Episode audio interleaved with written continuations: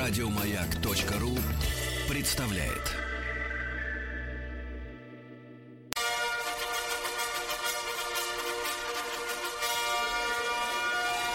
Сергей Стилавин и его друзья. Понедельник. Трудовой. Ну что ж, товарищи, доброе утро. Здравствуйте. Я согласен, что слишком быстро наступил понедельник, слишком быстро. Вот, согласен. Вот сегодня, вы знаете, товарищи, есть одно, одно хорошее известие. К нам сегодня присоединяется Алексей Алексеевич. Алексей Алексеевич, здравствуйте. Вот. Надеюсь, вы да, при, присоединитесь в конце концов, когда на нашем пульте поменяют обратно все кнопки, чтобы они все работали нормально и чтобы люди могли работать нормально. Значит, э, пока Алексей Алексеевич пока присоединяется к нашему эфиру, скажу, что э, э, Владислав Александрович, он же Владуля, он же Владик, вот э, благополучно на втором этаже комфортного, комфортабельного поезда добрался до города Сочи, вот, э, где э, обнаружил, так сказать, э, большое количество отдыхающих, вот, которые счастливы, вот, погода в Сочи прекрасная, ну и, соответственно, все у нас, соответственно, замечательно. Владуле пожелаем хорошего отдыха, вот, будем ждать появления Алексея Алексеевича в нашем утреннем эфире, когда, наконец, у него обнаружится та самая кнопка, которая, так сказать, позволит ему при присоединиться к нашему общему эфиру, товарищи. Вот. Ну и, наверное, поздороваемся с э, Пупсиком, с нашим сегодня за, за пультом Пупсик. Пупсик, доброе, доброе утро. утро. Вот. Ну что там с Алексеем Алексеевичем? Он Расскажи был нам. на тесте. Он был хорошо. на тесте. На каком тесте? Ну, Погодите, ним что за гемат... На гемат... его слышала, На хорошо, гемотесте он был. Ну, так э, см- смотрите, вы объясните ему, что тест это не все. Это, соответственно, это не самое главное, ради чего мы здесь собираемся, да. Самое главное это наше общение, разговор. Потому что я Алексей Алексеевич, честно говоря, не слышал уже, ну так вот, в такой вот в утренней доверительной беседе миллион Сколько? с лишним лет. Вот он, Как вот это, он. блин? Вот он, я здесь. Да, да, Вот он. Минуточку, Алексей Алексеевич. Вот эти вот актерские интонации давайте. Мы с вами все-таки друзья, я надеюсь, правильно? Да, Алексей, друзья. доброе утро. Друзья, конечно. Доброе утро. Ну, как сам? Доброе утро, Сергей Валерьевич. Вы знаете, сейчас нервы чуть-чуть небольшого дал. Все хорошо. Только хорошо. я к вам подключился, да, я Да. заранее все сделал. А там кнопка, заранее. там кнопка. Послушайте, Понимаете, значит, все- шалят. Вы шалят. хотели со мной пообщаться-то? Да, Алексей Короче говоря, Алексеевич. все кнопки я нажал, все покрутил, Да. подготовился, сел, Мгм. схватился, значит, так сказать, м, за микрофон и зашел кот, кошка точнее. Так, Кошка зашла, И? вот, прошла по столу, где стоит пульт. И, да. знаете, так сказать, махнула и выключила все. Понятно, понятно. Значит, не наши Вот. виноваты, а то я уж на людей грешить стал, так сказать, Нет, нет, нет, нет. Нет, нет, я, Вот. видите, сейчас Да. сидит здесь. она- Ну, его вам я хочу сказать, Алексей Алексеевич, Давайте, спасибо за ну. то, что вы выручили э, папашу, это меня, вот, Мгм. присоединились к нам. Я вот вам искренне рад, Алексей Алексеевич, да, вот э, то, что вы с нами. Э, Вчера Владуля прислал мне э, фотографию из Сочинской улицы. Вот Мгм. я ее сегодня опубликую у себя где-нибудь в Инстаграме и во всех остальных соцсетях. А, нехитрая уличная реклама. Текст такой. Наше пиво холодное, как сердце твоей бывшей. Вот. Ну, такая вот, собственно говоря, да, реклама. Никак уйти от этого не можем. Нет, не получается. Алексей пока. Алексеевич, а вы ведь в последнее время расслабились, я так понимаю, до невозможности, да? Ну, Нет, том нет, до возможности. Нет, особо я не расслабился. Я пытался расслабиться, но как-то вот не получилось. Мало того, я вот вы тут вспоминали, кстати, по поводу того, что вы рады меня слышать. Я вот э, вспомнил ваши слова. Да. Вот многие же, так сказать, вас воспринимают как тоже, так сказать, родийный образ, а я Да. вас знаю чуть-чуть, так сказать, поглубже. Вы говорите, вы человек Ну, не э, настолько. командный, кома- не настолько, конечно, да, командный. э, Вот, э, и, так сказать, Да. надо приходить на, на выручку. Я решил, Да. вот это я понял, вас, ваши слова вспомнил, и поэтому, значит, Спасибо. только я хотел расслабиться, и в этот Да. момент как раз вот до- достало меня Это и поступило предложение. Утром встать должен, да-да, и Да. с вами встретиться. Ну, я с знаете, удовольствием, кстати говоря, с удовольствием. Да, спасибо, спасибо. Алексей Алексеевич, ну а что вот за пар- э, Мы же с вами да, несколько, там, пару месяцев назад, может, полтора даже, встречались в подмосковных вечерах, да? А сейчас мы как бы вот на равных с вами, ну, в том смысле, что слушатели у себя, вы у себя, я у себя, вот все у себя, как бы, да? Вот э, как вот, что в жизни-то происходит? Алексей Алексеевич, не было ведь возможности по- побурчать на эту тему. Как оно Ну, живет? Давайте попробуем, мы хотим какой-то коридор обозначить. Коридор Э, такой, вы же дедушка. Я дедушка, да. Ну вот как оно? Ну, лучше. Лучше. Лучше, легче. чем писали в книгах. Лучше, чем... Слушайте, нет, Да. я, я, у меня так позиция такая. Да. А, значит, я выбрал себе, знаете, какую функцию? Да. Ну, так сказать, достаточной такой строгости, потому Да, что да, да. все умиляются, и поэтому как раз уходит вот эта вот, э, э, адекватность какая-то. Вот. И Да. поэтому мною стали даже пугать Сергей Валерьевич. Говорит, если ты не будешь слушаться, То есть вы в Соня, роли мы- такого, знаете, собирательный образ, э, ме- нечто среднее между серым волком и милиционером, да? Да, да, да, но умеющим читать, потому что я вечером читаю, э, вы же знаете, что я заслуженный артист, и все это знают прекрасно, я прекрасно читаю. А, кстати, вот читаю, скажи, пожалуйста, я Алексей читатель. Алексей Да, Алексеевич, а в этой книги. связи вот хотелось бы, знаете, спросить вот, э, о, вот о вашем, за, о вашей заслуженности, да? Тут ведь много всяких событий произошло, и такой же вот заслуженный, заслуженный, по-моему, да? Вот тут тоже фи- фигурировал в уголовном А, деле. да, да, да, да. Сейчас вот как-то при, притихло все это дело, ждем как-то вот было шумно-шумно, сейчас притихло. Ну Вот, но за время... Готовятся они. Они да, готовятся за время, просто. так сказать, вот нашего отсутствия наших переговоров заслуженный отрекся от убеждений. Ну, это ладно. Вот, скажи, пожалуйста, а вот, вот я знаю, что у профессионалов, ну, обычных профессионалов, да, врачей, например, да, юристов, э, у них принято периодически подтверждать квалификацию, да. И У них вот, э, если, например, человек не работает врачом, то, ну, я не помню сколько, лет, года А, три или понижают пять, квалификацию, вы имеете в виду? но он не то, что понижают, а ему надо пере- пересдавать, там, подтверждать, да, форму. Вот, а скажите, а вот на тему вашей заслуженности это, это отражается? Потому что, смотрите, вы не играете уже, э, не служите, извините, в театре уже месяца 3-4, да, примерно? Да, да. да. Квалификация-то уходит, ну что, вам на кошках, что ли, Нет, нет, тренироваться? нет, нет, нет. Давайте, если Вот. серьезно, то я вам. Серьезно. Если, если со смехом может быть один э, ответ, а с э, серьезно может быть другой. Ну, Смотрите, давайте значит, другого. так серьезно или, или несерьезно вам Ну, ответить? давайте серьезно, вот нет, серьезно, Ну, давайте серьезно, Потому смотрите, что, технология ну, просто я подчеркну зрителям-то, слушателям нашим, да, уважаемым. Ну, То есть у вас нет э, зрительного контакта с режиссером, с напарницей по спектаклю, правильно? Да. Зрители Ну, вам просто- не рукоплещут, цветами не кидаются в голову, Ясно, правильно? да-да-да. Вы же общем, теряете квалификацию. Надо вас, представление, а, да, да-да-да, погодите, погодите, погодите, я договорю. Ну, Надо отобрать у вас этого заслуженного-то, правильно? А, хорошо, хорошо. Отобрать. Все Так. этому, да. Ну. Значит, э, перед тем, как отобрать, я вам об- объясню. Вот это, в принципе, вот кто не разбирается в театре, ну и, так сказать, смотрит со стороны кино. Прежде всего, первый вопрос. Значит, как вы за- заучиваете столько текста? Вот, а это самое примитивное и простое выучить. Потому что замотивировать себя и най- найти какие-то внутренние ходы, вот это уже совершенно другие технологии. Они никому никому не известны, потому что спектакль готовится 9 месяцев в среднем. И пока он готовится и играется, это настолько вся эта ткань проникает в тебя, э, вот, что в принципе м, по щелчку все это восстанавливается. Другой вопрос. Есть действительно артисты, это не связано, не связано со званием, действительно находятся в таком полураспаде профессиональном. Я вот тут посещал театры некоторые, ну, мне нужно было по работе. Я понял, что я даже не- не- не- несколько раз перепугался и перес- приходилось уходить, даже Сергей Валерьевич. Да.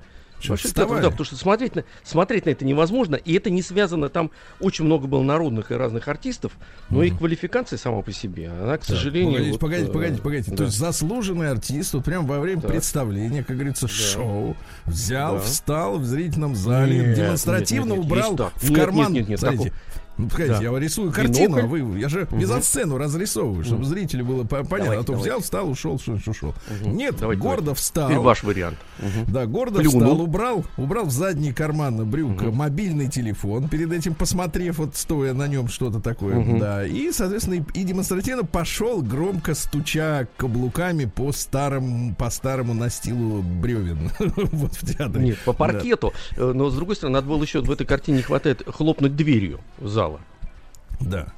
Да, Ну, но вот скажите, такое было. Не- со мной нет, а я что- вышел. да Я А что ушел творится-то? Вы- вы- Что творится-то вот с, э, с народными, что они теряют квалификацию? Что творится? Ну, я объясню. Э, Это зависит от, э, прежде всего, вот я честно скажу, это прежде всего от руководителя театра зависит, который бдит э, и развивает, и те режиссеры, которых он приглашает на постановки, развивают артистов и требует с них э, совершенно другой там м, отдачи. А если ее нету, то ее воспитывают в течение Погодите, этих вы про 9 месяцев. Богомолова, что ли? Нет? Что сейчас? Нет, нет, нет, нет, нет, нет, нет, нет. Ну зачем? Ну, Вам что, Я думаю, если режиссер, то. Богомолов.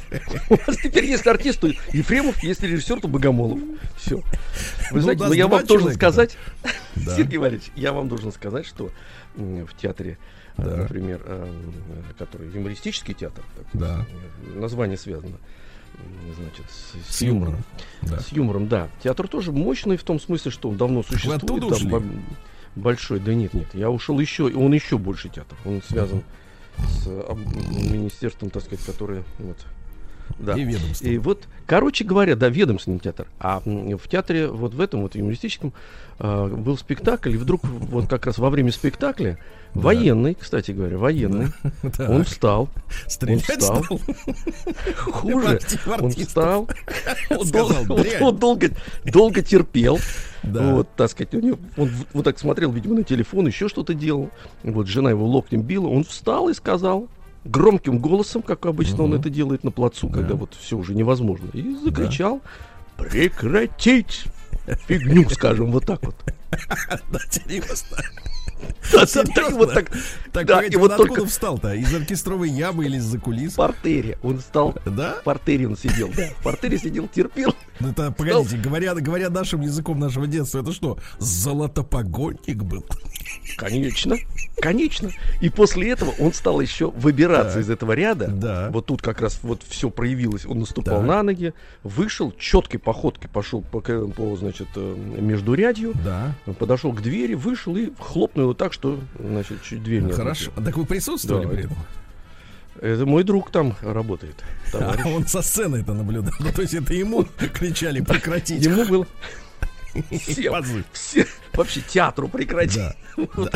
Слушайте, ну это ж прекрасно. А ведь нам таких зрителей-то и не хватает. Знаете почему, Алексей Ну. Алексеевич? Потому что вот с одной стороны вы мой друг, да, с другой стороны вы как бы вот принадлежите этому цеху, да, э, местами гнилостному достаточно. Но с третьей стороны достаточно элегантно, как мы видим, сдаете банду вот сейчас, да.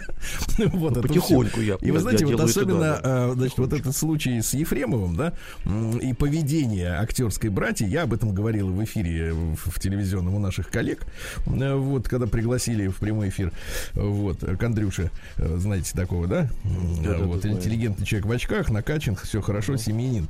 Так вот, родом из Мурманска. Так вот, э, я так и сказал, что меня шокирует, что актеры вдруг дружно встали на сторону, значит, а, так сказать, фигуранта уголовного дела, да, забывая, да. забывая, что они работают для зрителя, а не для того, чтобы им вот этой шайкой теплой было друг с другом комфортно, Не, удобно это и в кайф. забывается, к сожалению, Сергей Валерьевич. Вот я об этом очень, очень много думал. Я вообще, так сказать, э, такой у меня периодический анализ есть нашей, вот, э, нашего сообщества. И, к сожалению, артисты очень многие, в подавляющем большинстве, лишены самостоятельности, и, и они так и остаются инфантильными. Потому что профессия иногда требует инфантилизма, ну, знаешь, такого, как дети воспринимают, они же играют, возьмут карандаш. Ну, для, для него уже не карандаш, а там, э, я не знаю, пистолет. Так может его в лечебницу с карандашом-то? Да, понимаете, дело, мы, мы, в принципе, мы в пограничном состоянии находимся, вы сейчас сказали, а, в принципе, актеры, в общем, достаточно близки к, к лечебнице. В общем, так Да. сказать, двум лечебницам. Одна вот с алкоголем связана, другая такая психиатрическая. И Да, вот да, все да. время, так сказать, бегают. А между ними еще находится Да. и режиссер, который эту волю актерскую, он ведь для чего нужен? Гасит. Он ее ломает и навязывает собственное видение, даже если ты не согласен. И, в принципе, Да. артисты, а, это я такой глубокий сейчас анализ сделал, не способны принимать самостоятельные решения. И им кажется, что вот такие вот детские проявления, когда ты встаешь друг за друга плечом, а это сообщество очень узкое, оно, ну, такое маленькое. Но вот судя по кажется, выпуску что- театральных что в этом вузов-то не очень узкая. Там каждый год нет, нет, а страна большая, все разъезжаются, разбегаются, и кто остается вот в де... да, можно сказать, раса- размазываются даже, так сказать, как по, хле- по хлебу. Да, да, вот, а, эм, в принципе, Да нет, в не по остается не так. Хорошо, спасибо. Молодец. Так. А, вот. Критики некоторые, кстати, такие вот есть. Вот, э, вот так вот они и Да. пишут практически, как вы сейчас говорите. Я, и в этом сообществе взять. не так, не так много людей. Извините, Сергей Иванович, последнее скажу. Это Да. явление, кстати говоря, такое, знаете, Да. столичное. Вот это что еще не очень приятно. Тут есть претензия на собственное мнение, потому что режиссер, когда начинает репетировать, он, э, значит, когда знает или не знает, особенно когда не знает, говорит, ну вот как вы думаете, давайте обменяемся мнением. И вот тут все набрасываются, и в этот момент начинаешь проигрывать эту сцену, максимально себя демонстрируя. То есть такая витрина. И получается, что с одной стороны ты инфантильный, с другой стороны ты настаиваешь на собственном воспроизведении. А вы, кстати, как-то это говорили, что постоянно ты во что-то играешь. Но сам, вот как личность, э, э, при, э, принимать адекватные, э, значит, вос, адекватное восприятие э, и предпринимать какие-то поступки самостоятельные артистам трудновато. Ну, мне так кажется. Алексей Алексеевич, тогда кажется. смотрите, тогда если уж вы так вот зарулили в это серьезное болото, да, та- но ведь у нас тогда странное, страшное в обществе, по крайней мере в нашем, не знаю как на Западе, но в нашем э, страшная перверсия. То есть инфантильные люди, которые воспитаны подчиняться, вот, но, в друг- но с другой стороны, они, значит, вот э, э, в социальных сетях, иногда в интервью, если пропустят, э, выражают какую-то общественную позицию. Да. Так значит, эта позиция, это она не настоящая, так же, как у, так сказать, э, э, сказать Михаила Олеговича, да, такая типа из серии «Я только играл», я, не, я так, так-то вообще очень люблю Да. Путина, а вот э, я так Да. играл. Вот, и, и получается, люди-то сначала верят, я верил, ты понимаешь, я верил, я думал, свет в конце тоннеля загорелся, ну, наконец-то, а тут оказывается, что это просто, так сказать, Рефлексы вот включаются, мне кажется. Рефлексы как раз вот как, когда репетирую, включается рефлекс, ты должен внутрь ситуации войти, и вот и тебя туда прибивает. Поэтому мне кажется, что это трагично достаточно. Вот эта профессия актерская, она, она ведь действительно такая э, трагичная, потому что, например, еще мужчина-то, у него м, срок годности достаточно высок, а с женщиной совсем беда. Потому что, э, деви- ну так скажем, 80% пьес э, там мужские роли. Вот. И женщина очень в этом смысле быстро отцветает. Для кино вообще она не годится. Очень практически. жестокая И в фраза. теат- Нет, я серьезно говорю, я вот об этом думал, почему происходят такие метаморфозы-то. И ты же в себе это внутри держишь и постоянно живешь надеждой какой-то. Вот, а надежда все время уходит, уходит, и ты в себе вот эм, ассимилируешь эм, какие-то, так сказать, э, собираешь вот этот э, негатив, который кажется более ярким. Вот в чем все дело. Вот, наверное, природа так работает. Вот, вот что-то такое, так сказать. И вот тут я себя применю. Вот тут я себя применю как раз в этот момент. А, а мозг в этот, э, в этот момент анализа эм, никакого не допускает. Я со мной, видишь, беседовал, когда начинаешь Так. вот конкретно говорить, что тебе не хватает или как. Ну, например, вот самое, самое элементарное. Вот много бу- э, буянов, так сказать, революционеров театральных, хотя все работают в государственных театрах, правильно? Ну да. Ну, государственный театр, это государство э, платит Конечно. зарплаты. Вот, и многие режиссеры, это уже ушедшие большие режиссеры, например, в Да что там были не только, Алексей Алексеевич, Алексей, революционерами. не только, Алексей Алексеевич, не только Да. платят зарплаты, но и прощают 129 ярдов. Да, да, да. То, А, ой, извините, бывает. миллионов, миллионов, ярдов Да. это я охватил.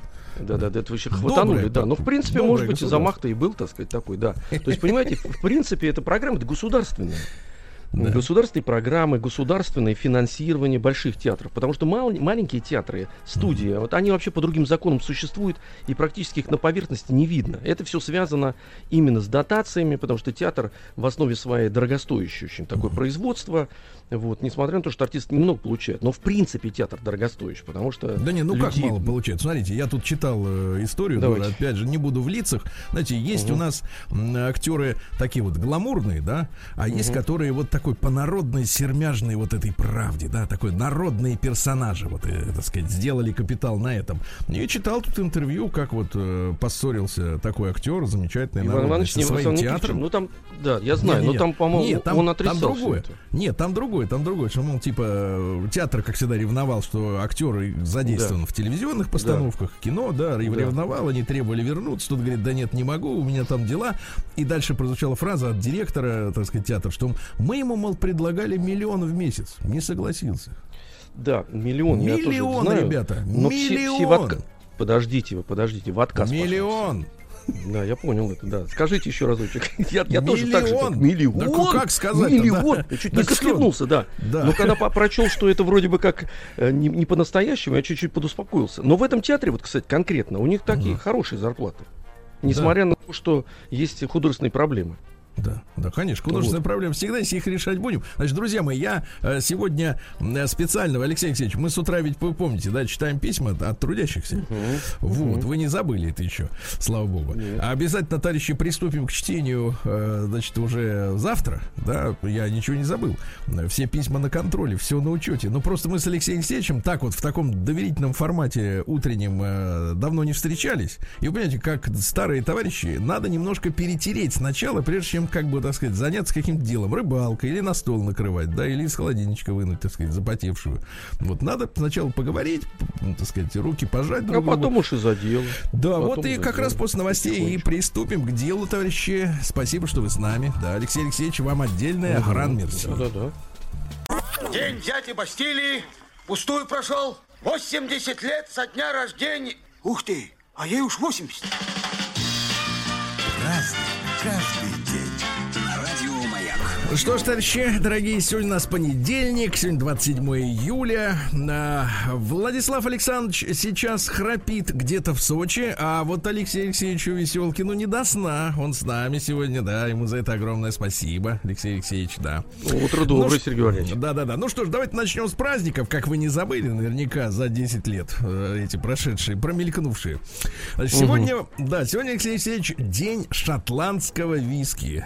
Я знаю, что вы, конечно, предпочитаете что-то иное, так сказать, попроще, да, понароднее. Нет, вы ошибаетесь, кстати говоря. Нет, я последнее время, м, э, значит, зная, что вы не выпускаете, так сказать, из поля зрения этот напиток, ну вот, я тоже чуть-чуть, как бы, можно так сказать, подприсел, но со льдом, но со льдом. Жаль, что перемены такие настали. Сегодня день системного администратора, день рождения гамбургера, э, день пяти случайных встреч. Ну, надо выйти, встретить кого-нибудь пять раз.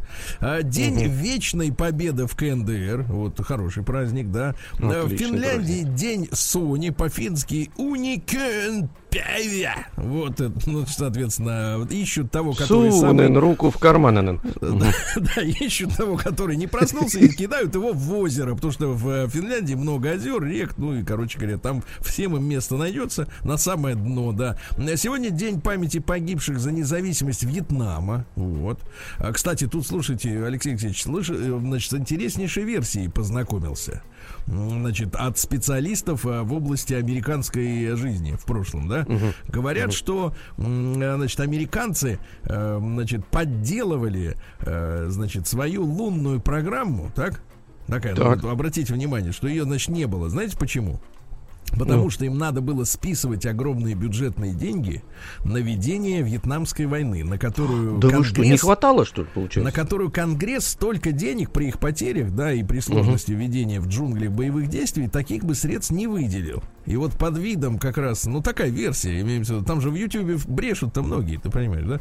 Но тем не менее интересная такая вот трактовка. Как раз же лунная программа 69 и потом вот э, серия так, также так называемых полетов, да, до середины 70-х годов, как раз это время ведения Вьетнамской войны. Вот все достаточно четко совпадает, ну не знаю, Ну, ты знаешь, я тебе это- скажу, Сереж, Да. а, а дело в том, что почему стало вериться, потому что последние события американские вдруг показали, что это не Голливуд, а совершенно другая территория. Вот, и поэтому такие Да, версии да, сейчас да. будут всплывать. Будут всплывать, потому что, оказывается, ну, не, не, не такие уж они, значит, сверхлюди. Не, А, нет, а вот, конечно, кстати, вот знаете, интересно, вот м, Каторжники. концерт знаменитый Вудсток, это же ведь тоже не просто так было. Они ка- канализировали как бы вот эту энергию, м, и очень быстро, э, значит, э, раздавали наркотики. всё. Да, раздавали наркотики, да. И в три дня, кстати, в три дня они все свою энергию Всех? выплеснули, все закончилось. Да, дальше. День прогулки с домашними растениями сегодня. Знаете, если вам не с кем погулять, возьмите кактус или кто там у вас растет, да, и погуляйте. Ну и русский народный праздник сегодня двойным названием «Дозоры» или «День Акилы». В этот день принято было угождать полевому. Значит, вы знаете, есть домовой, да, есть водяной, который сидит под водой и ждет, чтобы вас за ласты утянуть туда на дно. А есть есть леший. полевой. Есть полевой, да, он, значит, соответственно, там Так. сидит там в траве или где-нибудь еще. Вот. Также на Руси боялись гроз, понимаете, да. Вот. Причем не от самих ударов, а сколько от пожаров, потому что молния же куда ударяет, там же огонь начинается, понимаете. Сейчас как-то странно, вот бьет, а пожара нет, странная история. Вот в Тополь, кстати говоря, русские люди подмечали, и в Орешник, обратите внимание, в Тополь, э, молния попадает крайне редко, поэтому надо все засаживать тополями, товарищи. Все, перейдем. Так к было же в. Москве Да. Были. Да, были, вот все, перейдем. Праздник каждый день. На радио Маяк. Ну что же, э, сегодня тот самый день, когда м, в, значит, э, в повести под названием «Сказание об убиении Даниила Суздальского и начале Москвы» как раз и упоминают в 1147 году столицу. Вот. То есть, Алексей Алексеевич, там история какая? Москва-то уже была, понимаете, да? Мгм. Вот. Да. А и как бы там уже и людей-то и рожали, и убивали. Вот. Но э, впервые в прессе, как говорится, впервые в СМИ появилось упоминание Москвы красавицы. Э, Сказ заключался в следующем образом. Вот обратите внимание. По Москве-реке буду читать максимально близко к оригиналу. Были тут по Москве-реки селы красные, хороши, боярина Кучки Стефана Ивановича. И бысть у кучки, бысть, э, боярина, два сына красны. Два сына, замечайте, да? И Понятно, не да. было столь хороших на всей земле русской. А теперь внимание. И приглянулись они Данилове княгине Улите Юрьевне. То есть жене как раз того самого Данила Суздальского. Приглянулись, мужики молодые. Да, И да, да. уязви, дьявол ея, блудною похотью.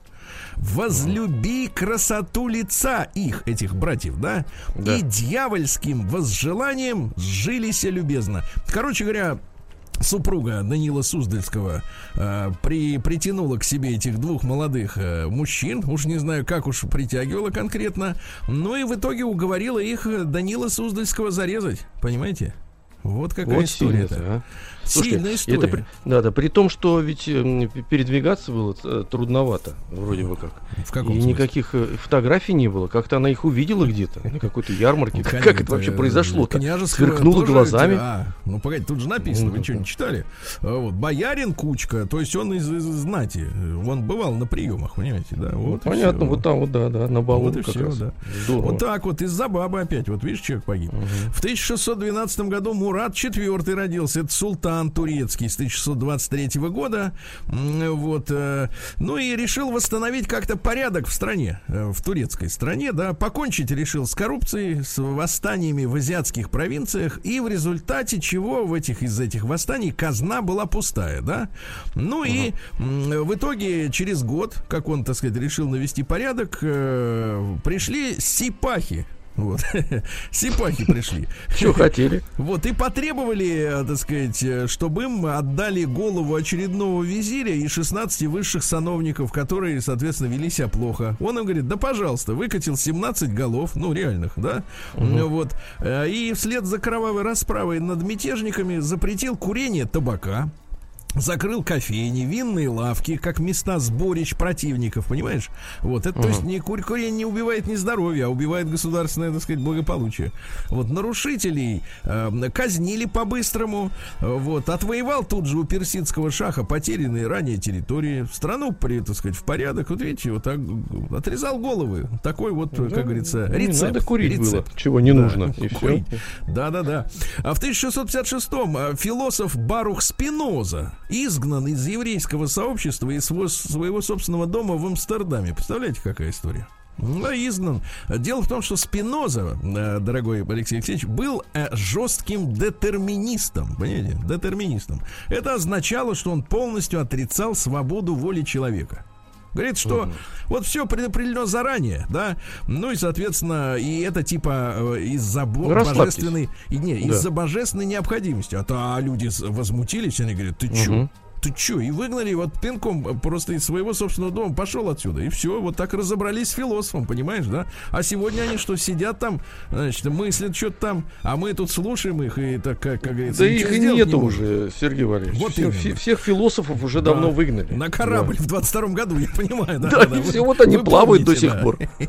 Да-да. Да-да-да, вот летучий голландец, это оттуда. Да, это они как раз и есть. Да, да, да. В 1710 году на Ратушной площади в Риге власти города принесли присягу на верность русскому царю Петру Первому. Вопрос, почему потом Подождите, какая площадь? Радужная? Ратушная, ра- А, ратушная, извините. Кстати говоря, очень хороший комментарий. Очень. Так и есть, так и есть, да. Значит, в 1768 родилась девица Шарлотта Карде Дармон. Помните, Шарлотта, а, которая заколола кинжалом вождя якобинцев э, Жана Поля Марата. Откуда пошла в Питере улица Марата со знаменитыми банями. Вот. Да. А, ну, соответственно, за это ее тоже убили. Но Марату это не помогло, потому что он лежал в ванне, он страдал. Да, он лежал в ванне, она вошла, типа, взять у него интервью под видом журналиста. Вот. И подошла и ножиком его зарезала. А он не мог ничего сделать, он же в ванне, понимаете, да? В ванне, да. Человек Да, да, моется. да. Вот такая грустная история, двойная, как бы двойная грусть. Э, Вот допросили ее первый раз прямо в квартире Марата, то есть он еще лежал, она уже допрашиваем была. Второй раз в тюряге. Вот, э, ну и в камере круглосуточно находились при ней два жандарма, круглосуточно, представляете? М, Вот, э, э, ну и что, и все, и отрезали голову на той же самой гильотине, что и всем остальным, не лучше, не хуже. Да, в 1800, э, 1700, извините, в 84-м Денис Васильевич Давыдов, вы нав- на- наверняка как человек актерской, так сказать, э, э, жизни этого героя Отечественной войны 812 года, как бы знаете, Да, яркий, яркий человек Да, был, яркий да. очень. Очень яркий. Да. А женщины его не любили. Понимаете, вот в чем у человека была главная проблема в жизни. Почему, можно сказать, у него и в поэзии, и на поле брани такие успехи были выдающиеся? А потому что он компенсировал. Доказывал, конечно, Компенсировал, конечно. да. Он был небольшого роста, к сожалению, да. И, и даже его ро- родной, ну не родной, двоюродный брат подставил. Они пришли женихаться к женщине. Вдвоем. Ну, тот как бы свидетель. А в итоге, э, так сказать, наш э, герой ушел. Да, понимаете? Потому что женщина Да, его предала. ужасно, да, всё. да, да. Влюбился. Хотел, пом- хотел помочь. Да, Мгм. да, влюбился первый раз в Аглаю Антоновну. Понимаете, да? Аглая Антоновна. Ну вот, она вот как бы за его, да, двойну, двоюродного брата. Потом в балерину Татьяну Иванову. Вот видите, да. Бывает такое, Да, да. да, да. Часами стоял под окнами балетного училища, а она вышла за балетмейстера, понимаешь? Вот и Да он выше, выше ростом, это понятно. Всю, так и этажом выше, понимаете, не только ростом. Да, в итоге, вот видишь, а человек герой. Вот давайте я вам стихи прочту. Хотите? Давайте, Вы же обычно сами все читаете. А Давайте, давайте давайте. Вот стихи. Как ну, называется стихотворение? А, Подождите, название есть? Вы сейчас узнаете. Нет, я хотел вас объявить. Не надо Сейчас объявлять. стихотворение. Уже нет, Сергей Валерьевич. Ну Да. послушайте, дайте мне Вы- послушать вас со давайте. стороны-то. Да, да, Давайте. послушайте. Сергей Валерьевич Стилавин Да. м, прочтет знаменитое Дениса стихотворение Дениса Давыдова. Давайте. Да. Вы хороши, каштановой волной Ваш локон падает на свежие ланиты. Как мил ваш взор полузакрытый, Как мил ваш стан полуногой. Не вы ли оригинал живой очаровательной Хариты, слово неизвестное, Кановы, созданной рукой. Вот так. День дяди Бастилии пустую прошел. 80 лет со дня рождения. Ух ты, а ей уж 80. Разный, каждый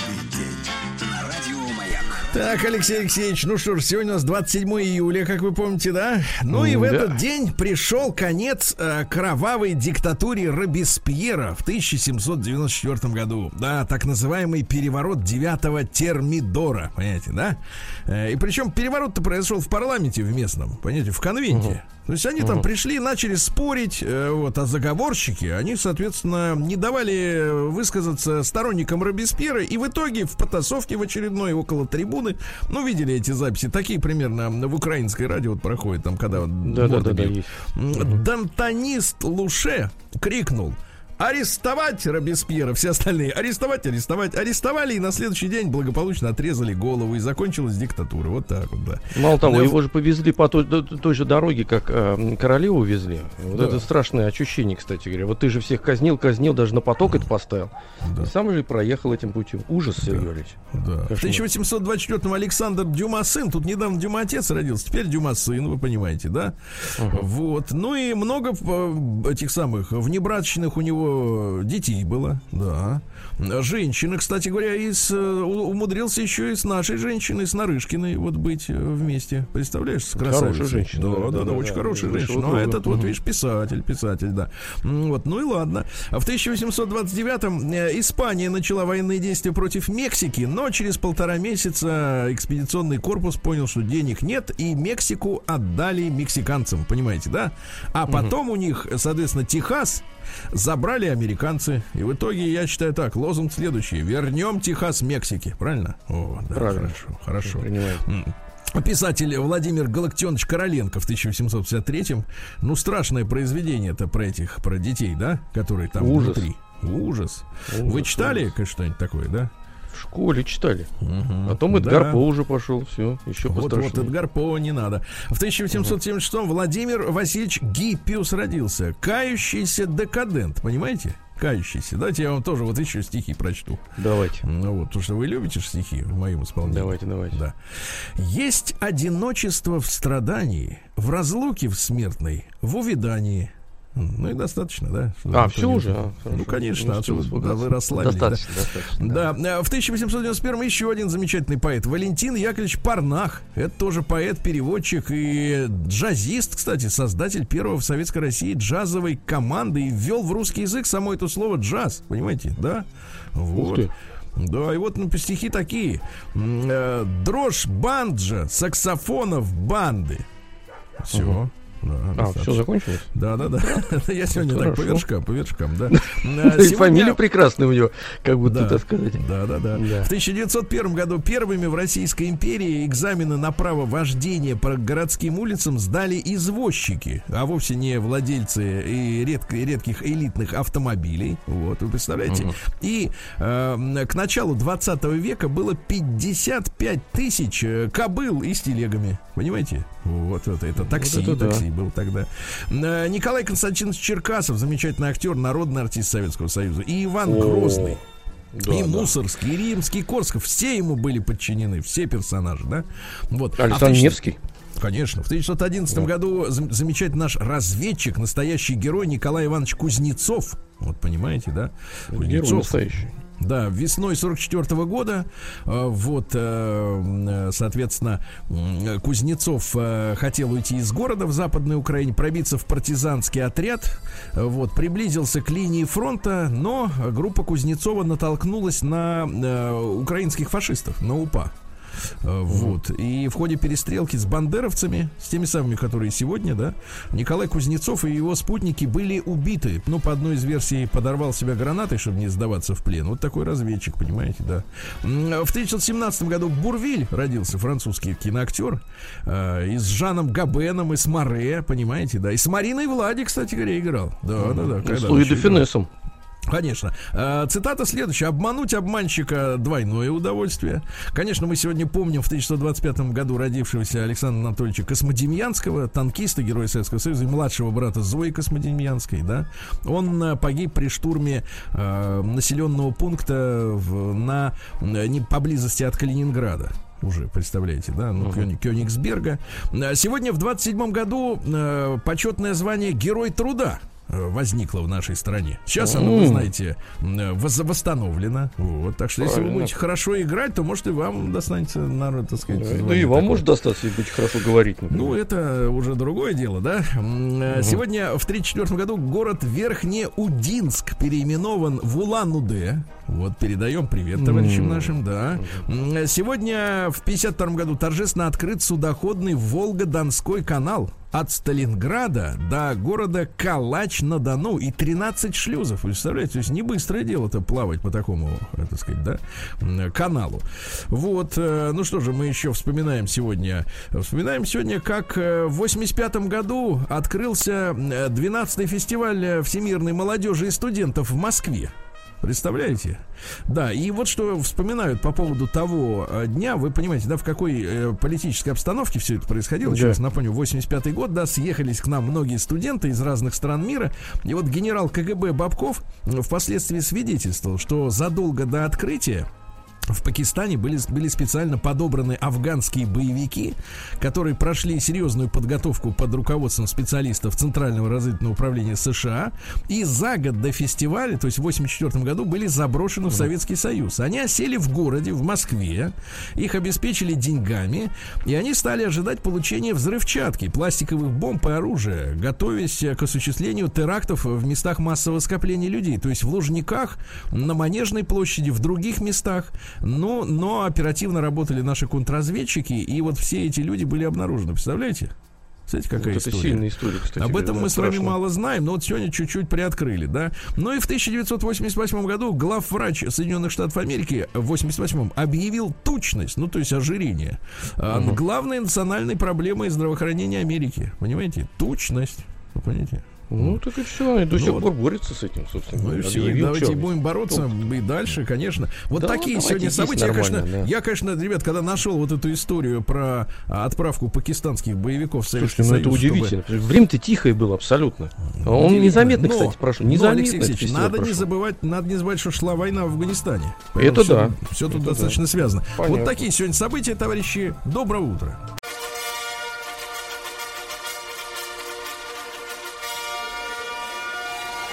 Сергей Стилавин и его друзья. Понедельник. Трудовой. Дорогие товарищи, доброе утро. Не для всех этот понедельник трудовой. Наш Владислав Александрович сейчас в Сочи дрыхнет и храпит. Э, Он заслужил это, вот, этот отдых, а Алексей Алексеевич Веселкин заслужил эту работу с утра сегодня. И он меня спрашивает, Серега, а что за новости будут вот сейчас в начале? Я, я Алексею Алексеевичу напоминаю. Омск, конечно, он. Давайте запускаться.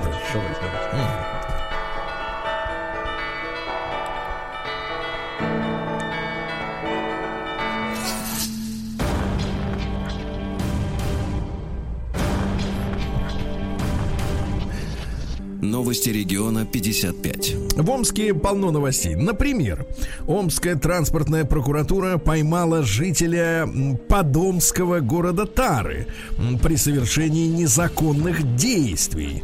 Мужчина на параплане с мотором взлетел с неустановленной площадки, никому об этом не сказал и начал летать над городом, понимаешь, как Икар. А за это с него снимут 30 тысяч рублей. Вот видите, вот, порядок наведен. Дальше Амич попытался через Конституционный суд добиться, чтобы его дочку перевели в 10 класс. А в гимназии говорят, слишком плохо учится дочура, пусть идет в путягу.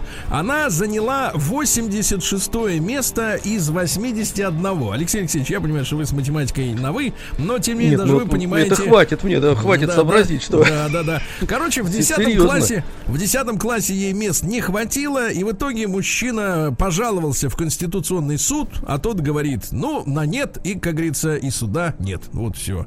А, а Мичка несколько лет не могла забеременеть, а потом сразу родила тройняшек. Очень хорошо. Видите, как замечательно. А Мичек предупредили о фотоманьяках на таинственной белой машине. Вы представляете? То есть Амичка Опа. идет по городу красивая, к ней пристраивается некая белая машина, а женщины в машинах плохо разбираются, никак не могут ни номер, ни модель запомнить.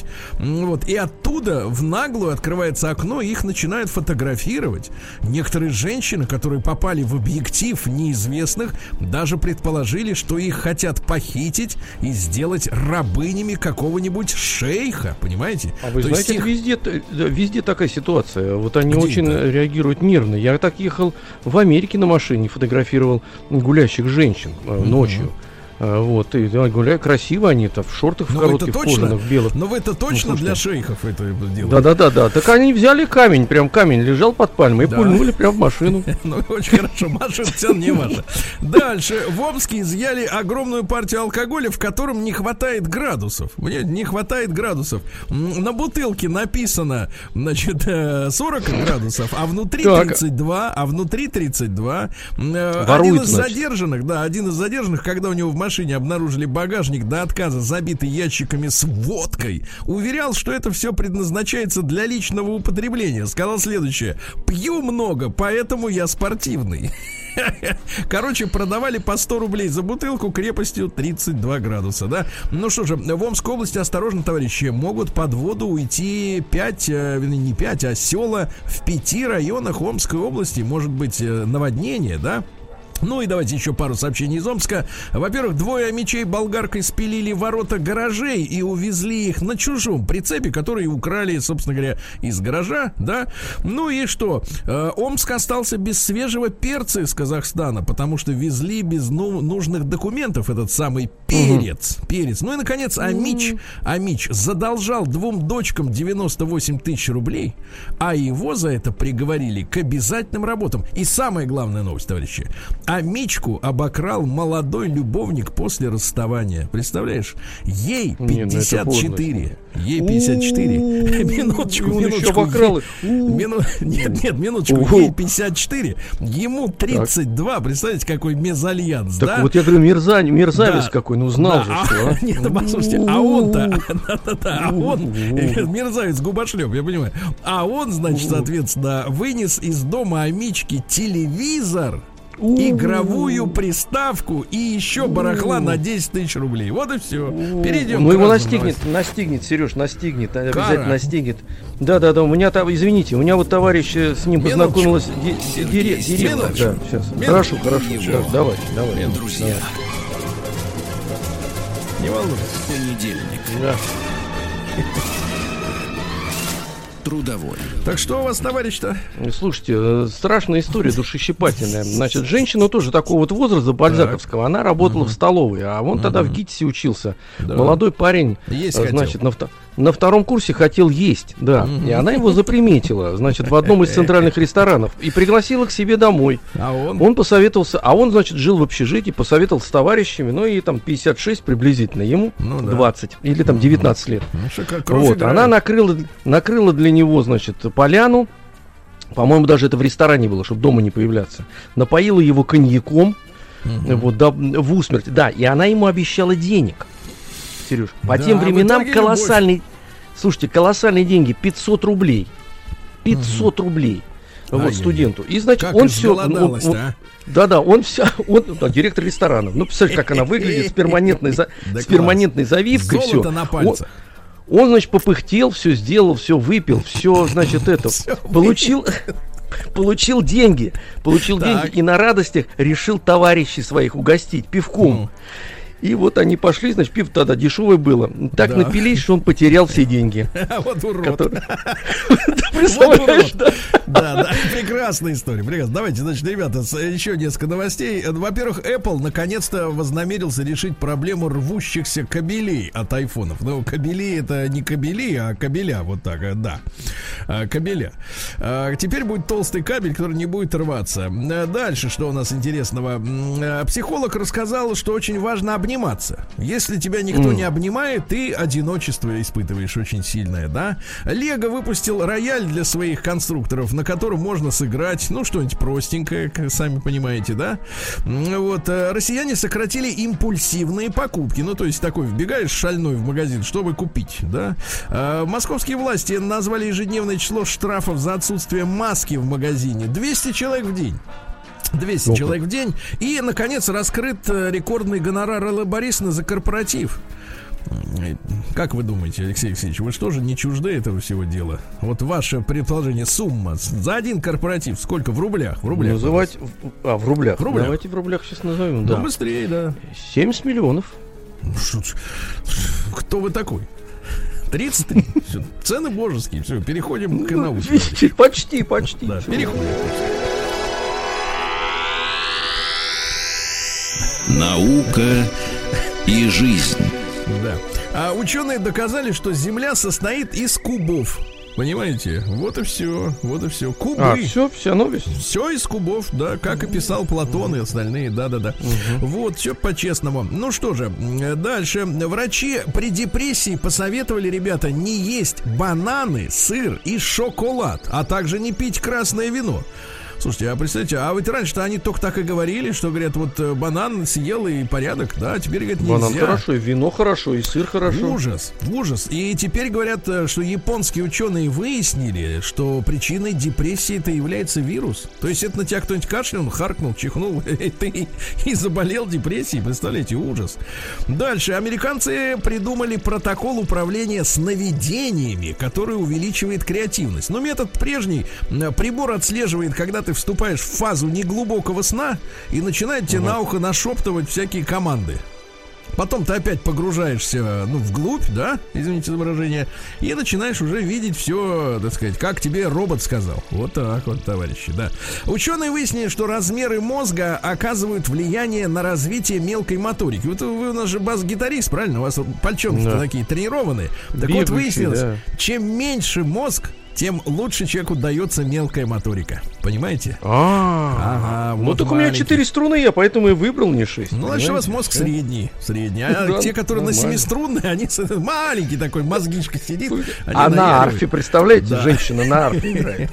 Там зажимать не надо. Не надо. зажимали, Там как раз моторика-то и нужна. Да, вот да, это, да. она же двумя Да, руками чешет. Ну, там, значит, совсем, да. А, сколько должен длиться идеальная близость? Сколько должна длиться? Так вот, Алексей Алексеевич, вам сообщают, что хороший акт от 7 до 13 минут. Все, что меньше, это как бы не наш вариант, да. А, вот. Слабаки, конечно, я Не наш понимаю. вариант. В прямом смысле этого слова, да. А, Дельфины, дельфины заводят только выгодных друзей, просто так не дружат, да. М, 18-метровый японский род, робот Гундам, э, прочел, как написано, сделал первые шаги. Представляешь, 18-метровая штука и ходит сама по себе. Это ж страшно, Ёлки-палки. страшно. Страшно, Да, ужас. израильские ученые научились добывать, что только не сделают, топливо из арбузов. Представляете, да? Вот. Ну и давайте что? Выяснила, что здоровье и счастье зависят друг от друга. Если ты счастливый человек, так ты и будешь автоматом здоров, правильно? А если Да. недоволен всем, то будешь болеть. Вот такие Больной выводы. человек, конечно. да, Переходим к капитализму, товарищи.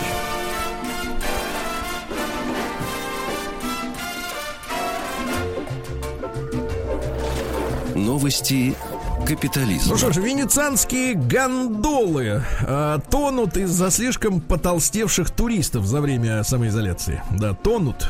Дальше. Илон Маск, вот этот космический продюсер, э, публично поссорился со своей девушкой-певицей Граймс из-за ее обещания дать сыну возможность самому выбрать себе пол. Нет, говорит, дура, сама, сам выберу ему пол.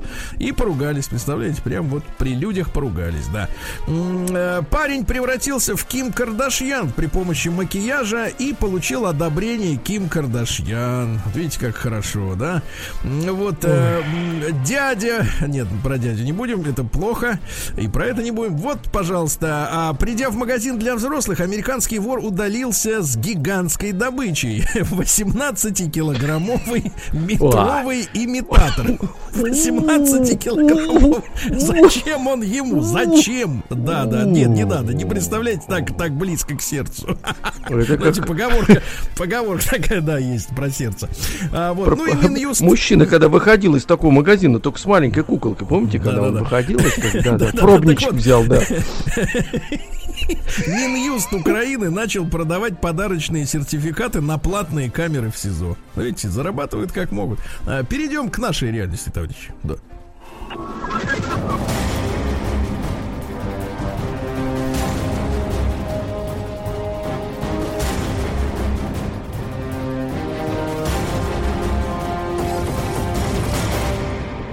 Россия криминальная. Ну что же, э, дело Юрия Дедочкина живет и м, процветает, товарищи. Юноша э, нанял кран и украл гараж вместе с машиной в Новосибирской области. Увидел фильм старый, советский, черно-белый, да. Вот и сделал так, как рассказали там. Э, В Сочи водитель Лады вышел на ходу из машины на скоростью 90 км в час, пробежался рядом на скорости 90 км в час, затем сел за руль и поехал дальше. Вот такие На скорости живут. 90 поехал дальше. Да, да. да, и прибавил, и прибавил, да. А полицейские задержали людей растений на Красной площади. Э, Задержали людей, э, те говорят, нас задерживают, потому что мы растения. Логично, понимаете, да, потому что растения не могут разговаривать, товарищи. Вот. Хорошие новости из эм, Ростова. М, В Ростове вернули похищенного из родильного дома ребенка родителям. Очень хорошо. Вот, можно порадоваться. Да. Э, В кустах занимаются непонятно чем. Новосибирцев возмутили извращенцы в центре города. Представляете? Вот. Ходят, э, ругаются, матерятся. Мужчины одеты как женщины. В кустах занимаются черти чем. Представляете? Не, Вот так, Гнать да. надо, конечно, Да, гнать. да. А рэпер Серега решил воспитывать э, своих детей при помощи мужчины. Э, Вот, очень хорошо. При помощи мужчины. Ну и что же при, приятное, давайте, в Брянске сняли видео драки девушек на пляже. Они дрались как мужчины. Ну и, наконец, нескончаемый поток, а, так сказать, э, простодушных, э, так сказать, сограждан. Жительница Орска за три дня перевела мошенникам деньги более 60 раз В итоге ее банковский счет обеднел на 845 тысяч рублей. Только на третий день успокоилась. Вот такие новости, Алексей Алексеевич. Вот такие, да.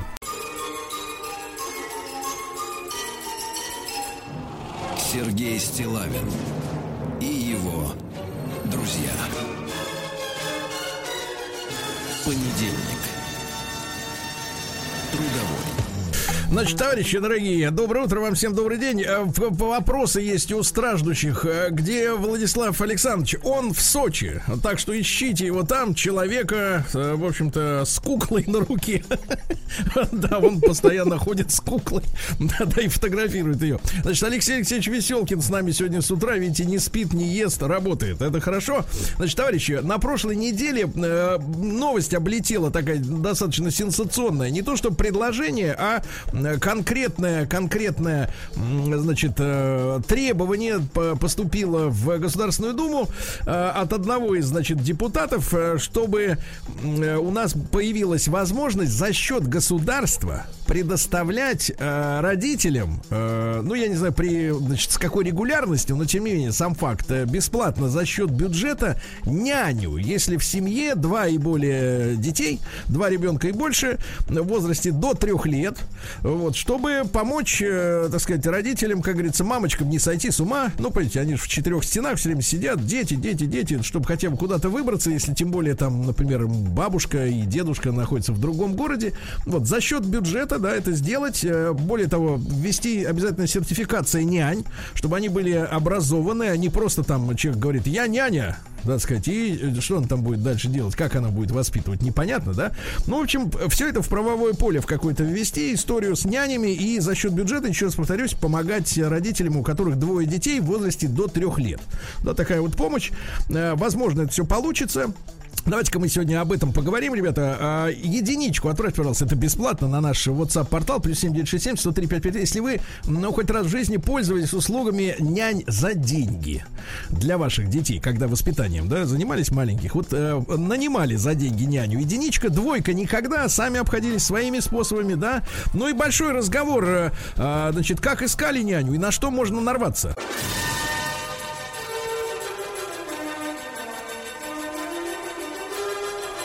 Сергей Стилавин и его друзья. Понедельник. Трудовой. Друзья мои, сегодня наш главный друг это Алексей Алексеевич Веселкин, который пришел на помощь нашей, как говорится, организации в самый трудный момент, когда даже Владуля сдался на милость, как говорится, усталости и отправился в свой родной город Сочи э, отдыхать, правильно? И тратить Да, там да, заработанные деньги. Да, Алексей Алексеевич, Да. ну смотрите, э, сегодня у нас вот какая история. Я вижу уже в комментариях, ну, во-первых, ребята, значит, тема какая? Значит, няня, да? А, был ли у вас опыт, э, я за- задал короткий вопрос, был ли у вас опыт э, обращения к, к услугам, к услугам женщин, которые приходили и за отдельную плату занимались с ребенком, да? Ну, во-первых, давайте так, а статистика, конечно, убийственная. Э, давайте-. Статистика убийственная. 89 э, с половиной процентов говорят, что нет, мы не пользовались никогда няней для моего ребенка. Да, вот такой категорический ответ, да, во-первых. Во-вторых, конечно, подтянулись с одной стороны юмористы из серии «Я бы заказал няню себе», да, и, и потом, и потом, значит, вот этот даже вой такой, нытье, да, которое начинается всякий раз, когда речь заходит о каких-то государственных услугах. Вот, ой, да нет, ну как-то за бюджетные деньги это все будет не то, это все будет гадость какая-то и так далее и тому подобное. Ну, это типичный вот такой вот нытье пессимистическое, которое касается любой темы, когда речь заходит о каких-то действиях э, государства, да, даже такого, в принципе, позитивного характера, как, например, помочь, э, ну, например, э, м- мужчина и женщина, да, приехали в другой город, у них нет здесь ни бабушек, ни дедушек, да, мужик, понятное дело, работает, чтобы обеспечить маму с детьми, если два ребенка, мы говорим, говорим, да, вот, пашет, его дома не бывает практически, правильно? Вот, э, она, соответственно, вот с ними э, уматывается абсолютно, и становится вопрос, что хотя бы в субботу, например, выбраться куда-нибудь, э, так сказать, отдохнуть, ну, развеяться, просто чтобы башка отдохнула, правильно, от этого всего? Конечно, Ну, хотя бы на два часа, хотя бы на три часа в, ди- так, в неделю. Вот, и, естественно, речь заходит о том, чтобы помог какой-то человек. Не у всех есть подруги там и так далее, и потом все-таки няня, знаете, мне кажется, это квалифицированный человек должен быть. Это же не просто с кондачка э, Вот это человек с однозначно. западной- Вот это. Ну, Вот человек, это который самое главное, Сергей Валерьевич. Да, вот это да, вопрос, приехал- вопрос в том, что, да, если квалификация есть какая-то, вы же вспомните, но может быть некорректный пример, конечно, когда вот такси у нас не было, мы ездили на чем эм, попало, значит, и с кем попало. И так быстро произошла эта метаморфоза, что мы привыкли, что водители машины квалифицированные. Ну и машина всегда находится в, в неком качестве. И у вас теперь не возникает вопроса, как вы едете. Вот. Также, мне кажется, и с нянями, и с сиделками, между прочим. Не, Ну, ну кому понятно, это все, все, все это можно Конечно. наладить, да, потому что бывали, и, давайте скажем так честно, откровенно криминальные случаи, когда Да, значит, дело. нанятая, нанятая непонятно как мать оказалась просто, так сказать, уголовницей. Ну, давайте честно-то говорить. Значит, товарищ, Не мать давайте нанята, няня имеете в виду. перес- Да-да-да, к сожалению, да, мать. конечно, Мать бывает тоже нанятая, конечно, да. Ну, конечно, да. Ну, вот давайте, ребятушки, ваш опыт, да, да плюс 7967 обращение к услугам, э, что, что, в принципе, требуется от такой женщины, да, потому что одно время, одно время Москву заполонили, помните, плакатами э, такого на зелено-синем фоне был мальчик-очкарик, да, и вопрос такой, весь в няню? Значит, ну, мол, из серии там дети не занимаются со своими, ой, родители не занимаются со своими детьми и воспитанием э, посторонние люди, да, так сказать, вот э, ребенка увлечены. Но вот видите, опять же, по нашей статистике 90%, сейчас уже 90 с половиной не пользуются услугами нянь за деньги. Давайте э, Вячеслава послушаем. Это наш, э, наш человек из того мира, из мира обеспеченных людей. А, э, Вячеслав, доброе утро. Да. Доброе утро, Алексей, Сергей. Как вы долго вступление рассказывали? Мы Ну, хотели, чтобы вы побольше денег отдали сотовому оператору. Понятно, спасибо. Я, конечно, из тех, кто даже тогда, когда у нас не было денег с женой, и мы жили еще в Новогире вместе с родителями, все равно я уже, я, конечно, считаю, что это полный сделка. Вы правильно акцент поставили, просто вы его, как всегда, перевернули в какую-то тупую усмешку, что да, надо дать жене возможность отдохнуть. Потому что действительно работа с ребенком – это тяжелый труд, и вне сомнения, там, жена, ну, только, конечно, не 2-3 часа в субботу-воскресенье. А у нас была няня всегда и у дочери, и у сына, приходящая на целый день, помогающая. И там, конечно, как говорится, что нужно. В первую очередь, естественно, в моем понимании не то, что, ой, главное, чтобы она любила детей. Ну, Понятно, это как бы само собой разумеется. Это опция четыре колеса в автомобиле. Этот человек должен быть профессионалом, и мы там, у нас была просто потрясающая Надежда Михайловна, она работала до этого в садике, поэтому она знала, как профессионально работать с ребенком. Не потакать его прихотям, в то же время быть достаточно строгим. И вот там, хотите, даже сейчас э, сидит э, сын у меня рядом со мной, мы с тренировки едем. Вот он может сказать, вот нужна ли ему была, например, няня. Может, это мнение будет там тоже интересно. Так вы на него давите, Вячеслав. Я? Да, бросьте, конечно. Вы ж у меня диктатор, они диктатор. нас без, надавят. безвыходное положение его поставили. Ну-ка Не, скажи, ну, что нужна ж, тебе вы была его- няня? Сейчас скажут Или правду, я- вы его высадите, пойдет пешком Да, домой. да. Или я руль отпущу. Мы не да. хотим, мы не хотим, чтобы у молодого Ну, человека были, были травмы сегодня, да. Нет. Вячеслав, а серьезно, как вы искали этих людей? Или у вас, у, так сказать, у Ну, это состоятельных это свой Ну, не, нет, пул? не, не, нет, не, не, просто повезло, как по знакомым предложила женщина, она как раз закончила, дети пошли в школу в предыдущей семье, и у нас как раз э, где-то стала э, старшей дочери. И вот мы ее взяли, и там был даже такой момент, когда у нас вот завтра должен будет родиться сын, да, Да. а у нее там что-то случилось в семье. И она сказала, я, наверное, больше работать не смогу. Вот для нас это была реальная катастрофа. Без Надежды Михайловны я не знал, бы, как мы мы дальше. Но, Слава, и, богу, всё Слава, и, конечно, не помешает цифра в час, так сказать, сколько Ой, стоит. нет, нет, нет, вот, вот я об этом думал, не вспомню, потому что совершенно другие времена. Это было там больше 15 лет назад. вообще Не вспомню, да. Ну хорошо, женщине Слав, жизни. спасибо, спасибо, да. Спасибо. Значит, товарищи, еще раз напомню, вот обновляю прямо сейчас э, результаты голосования, но они фантастические. Просто у нас, э, э, девчонки, с вами хочется поговорить. А как вы тогда, получается, без, без няни-то справляетесь, если 90 и почти с половиной, 90 процентов, я вижу опрос, да, в нашей аудитории обходится без услуги платной няни, да, которая бы перехватила, помогла бы. Э, Неужели у нас такие вот, э, такие такие многостаночные, многорукие женщины, которые вот, соответственно... Нет, и- самое главное, выно- выносливые. Вот потому- Да, правильно да, да. ты, Сереж, сказал. Тут вопрос-то в том, что э, не в многорукости, а в какой-то момент женщина начинает с ума сходить. Ну просто э, реально сходить с ума, она Конечно, становится неадекватной. Неадекватной, понимаешь? Это Да. брать на, на- на всю семью, на, Да на- не в на весь какой-то дом. момент, а в любой Да. момент. Давайте, давайте Андрей из Нальчика послушаем. А, Андрюш, доброе утро, добрый день. Доброе утро. Да, Доброе. Пожалуйста. Э, Я хотел сказать, что дело в том, что вот мы родили, у нас дочка, и как бы мы занимались, э, в основном, дочкой и воспитанием мы ее занимались. А они ни, ни в коем случае какие-то няни, там, что, что это няни? Няня, что это такое вообще? Непонятно. В крайнем случае бабушка. Бабушка, да, вот она должна знать своих э, родителей, своих этих, вот так вот. Это понятно, что ба, а если бабушки нету?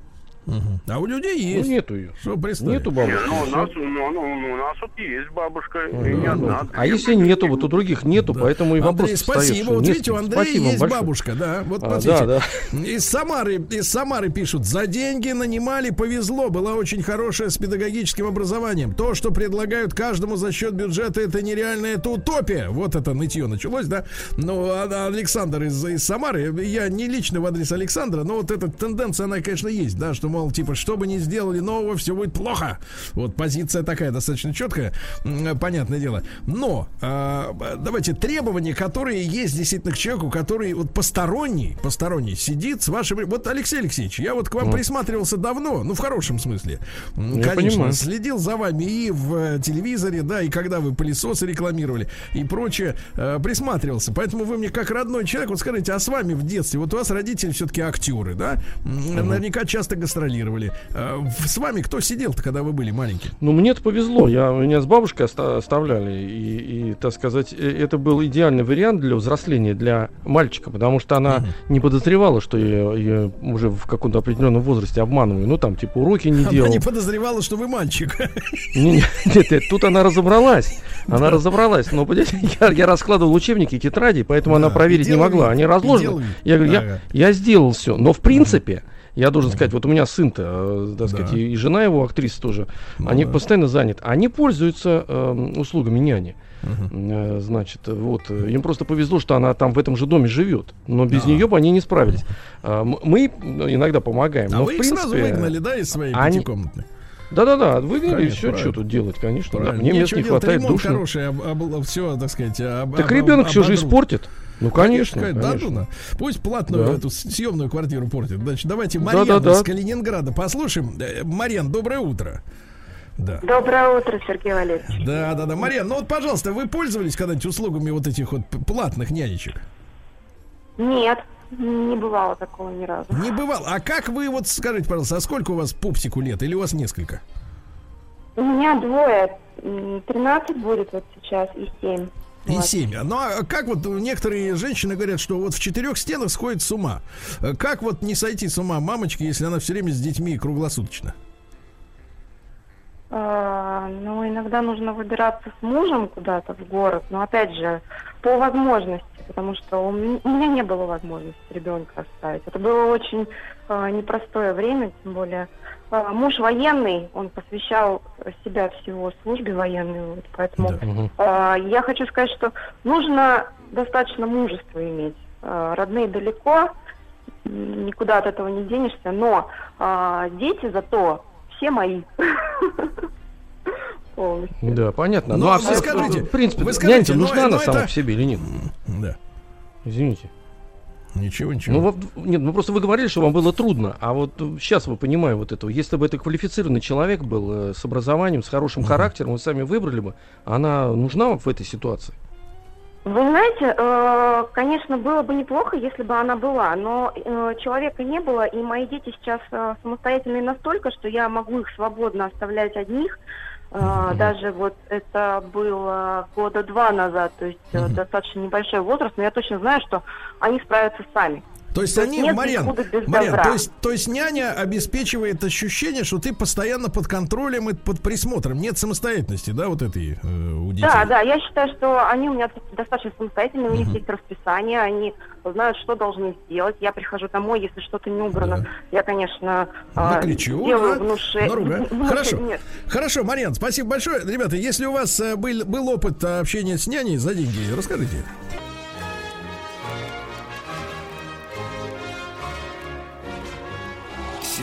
Стилавин и его друзья. Понедельник. Трудовой. Ну что ж, государство озаботилось э, помощью э, молодым родителям. До трех лет предлагается предоставлять тем родителям, у которых есть двое детей, до трех лет, еще раз напомню, как минимум двое, предоставлять за счет бюджета услуги няни, но квалифицированной няни, с соответствующими документами, да, с гарантией, что она не больна, э, что она, например, не алкоголик, то, что вот, например, пишет Василий из Ростова. Первая няня смотрела за дочкой двух лет, когда стал испаряться мой коньяк. Мой коньяк. Э, Пришлось расстаться. Вторая няня прекрасно отработала полтора года. Ребенок был сыт, у- умыт, выгулян. Выгулян написано, выгулян. Да, видимо, фамилия. Это фамилия. Э, Учила, да, учила стихи, читала сказки, делали поделки, собирали игрушки самостоятельно. Потом ребенка отдали в сад. Эту няню передали с рук в руки другой семье. Она тоже, они тоже остались очень довольны, да. Но вот давайте Евгений из Москвы, он прислал, э, позвонил и поделился с нашим редактором Катенькой новостью о том, что у него был позитивный опыт с няней. Что он имеет в виду? Позитивный опыт с няней. Э, Жень, доброе утро. Да. Доброе Да. утро, Сергей Валерьевич. Да. Здравствуйте. Ну, Здрасте. ну, мы как-то с вам, к вам с ребенком звонили на конфетки бараночки Мгм. Таисии. С Вот, у нас ребенком. няня. Да, ребенок, ей сейчас год и восемь. Ну, няня у нас, наверное, а, когда ей было год и два, мы взяли няню, потому что мама устала. Вот просто, Мгм. она очень у нас активный человек и очень Мгм. рвалась на работу. Ну и вот со своей стороны скажу, что жизнь с ребенком до няни и после няни у родителей это две, две противоположности, потому что все равно, когда ты приходишь домой с работы, а жена целый день а, провела с ребенком, там, кормить, поить, гулять, и вот у нее вот это вот как белка в колесе, я вот чувствовала, что она уставала. Когда мы встретили нашу няню, ну, у нас все стало И значительно она стала лучше. уставать на работе, да? После этого. А, нет, работа приносит ей удовольствие. Понятно, Женя. Смотри, Какой прекрасный, любящий мужчина. Почем была няня-то, кстати говоря? Сколько она вот в день? Но она, она и есть, но это где-то 600 рублей час. 600 рублей в час. Алексей Алексеевич, возьмите калькулятор. Да. Да, спасибо большое, Женя. Вот смотрите, из Москвы. Э, Няни и персонал в дом это настоящая головная боль. Сейчас ищу няню для ребенка. Из-за того, что перед Новым годом, 2020, как говорится, няня попросила уехать на Новый год до середины января к родным. И как вы понимаете, не вернулась. Потом началась пропала, да. пандемия. М, Найти новую няню сейчас очень тяжело, хотя условия работы у нас хорошие. 50 тысяч на руки.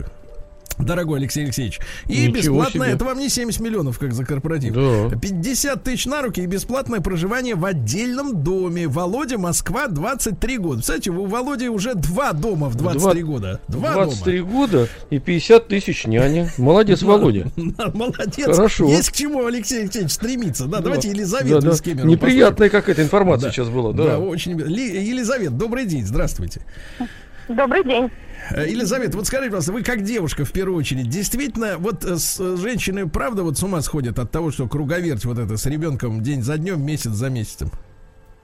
Ну, я бы сказала, что очень похоже на то, если мама какая-то энергичная, которая занимала какую-то руководящую должность, еще что-то в этом духе, ей действительно дома бывает, ну, тяжко, соглашусь с этим, действительно. Это не относится к любви к ребенку, это относится к тому, что меняется, ну, просто жизнь. То есть это экстра- экстраверт, если ты, ты общаешься в день, там, как начальник, 50-60 человек в день, а тут только ты и ребенок. Мгм. Тут действительно, мне тот же. кажется, Э, Елизавета, а почем в Кемерово няне? Вот э, на какой сумме вы договорились? Ну, на самом деле у меня няня работала не каждый день, там два через два работала она. И мы ей платили в районе 15. Но это была не профессиональная няня, это было прежде всего, наверное, почему? Это была знакомая наша, которая пенсионерка вышла, вышла как бы на пенсию, нуждалась в дополнительном заработке, мы ее давно знали, мы ее взяли к себе. Очень хорошая няня, я очень довольна, ребенок до сих пор, мы к ней временами за- заглядываем, ну так, просто навестить ее, там Ну да. подарочки на день рождения. коньячок-то, постоянно коньячок не испарялся, Елизавета? Ой, Нет? ни в коем разе. Более Ни того, мы ее потом передали другому человеку, потому что он не мог найти себе няню, как раз подбирал профессиональных, ребенок с ними Да. конфликтовал. А вот когда по-настоящему человек любит детей, Да. дети это чувствуют и тянутся. И вот поэтому она теперь работает в другой Вот семье. очень странно, да, Елизавета? Смотрите, чужой человек, э, пенсионер, любит детей, а родная мать очень хочет общаться на работе, но не с ребенком. А это вот не странно, означает, да? что не любит. Это означает то, что а, бывает порой, знаете, в том числе не только, еще и экономическая ситуация. Когда мама, например, сидит, ну давайте говорю честно, нас государство максимум 24 тысячи рублей дает в месяц. Если мама сидит в декрете, независимо от того, какую она зарплату получала до. А если мама получала 100 тысяч рублей, то стала получать 24 тысячи рублей, но достаточно сильно ударяет по карману Елизавета, а я смотрю, действительно, вы очень разговорчивый человек. Вам с ребенком, конечно, так вот тяжело. Он такой молчит, всё сидит, кубики там двигает пальцем. Не, вот, а кстати, а кстати, я понимаю. Елизавета, я понимаю, ну побойтесь Бога. Значит, Елизавета, Ребят, смотрите, а как вы подождите, а, а Погодите. папа же деньги получает, папа-то получает Ну, деньги. конечно, ты, папа. ты Погоди. же все равно ничего не Конечно, делаешь, да? во Что ты с папой-то а? Папа сидит, папа Елизавета. Елизавета, а вот вопрос, смотрите, из Новгородской области. А вы бы, Сергей, оставили бы своего маленького ребенка с госняней? Госняня, да. Очень даже как по ГОСТу. Вот, госнянь. Зато есть кому предъявить претензии. Да, не просто человек раз взял сумку Слушайте, ребят, а вот, вот, вот серьезно, я, я понимаю, Ну. что, что все возмущаются тому, что, значит, это госняня, а ведь раньше педагоги, вот, например, особенно начальная школа, ведь никто же не спрашивал, эм, э, так сказать, что это чужой человек, и он получает зарплату от государства, учитель. Да. Ну, серьезно, Никто- педагог, никакого не было. Поэтому, если, если это качественно подготовленные э, специалисты, Да. Алексей Алексеевич, вчера вот мы еще Ян, парад же смотрели. Ян, ну, да, да, из давайте Питера послушаем. послушаем. Давайте. Конечно, давайте. Яночка, Конечно. доброе утро. Да. Доброе утро. Ян, ну вот вы сказали нашему редактору, что 10 лет уже с няней, да, вы с одной? Да, да, 10 лет с няней, очень довольны. Так получили, что даже когда ребенок пошел в школу, мы поняли, что нет возможности ее забирать, а все-таки как-то опасно будет, ну, чтобы она маленькая ходила одна из школы. Няня с нами уже, да, более 10 лет. получается. Сколько, почем, 10. почем няня-то в Питере, Ян? А, а, слушайте, у нас как-то так вышло, что мы ей платим 40 тысяч в месяц, а, уже порядка вот 10 лет, и остальное, если она сверхурочно что-то работает, мы ей доплачиваем. Доплачиваем. Да. Хорошо. Ну что, товарищи, э, действительно, есть о чем подумать. Я еще раз напомню, что вот работают сейчас над программой государственных нянь для детей до трех лет, если их двое в семье как минимум. 86% и 3 в нашей аудитории никогда своему ребенку няню не покупали. Вот такая статистика.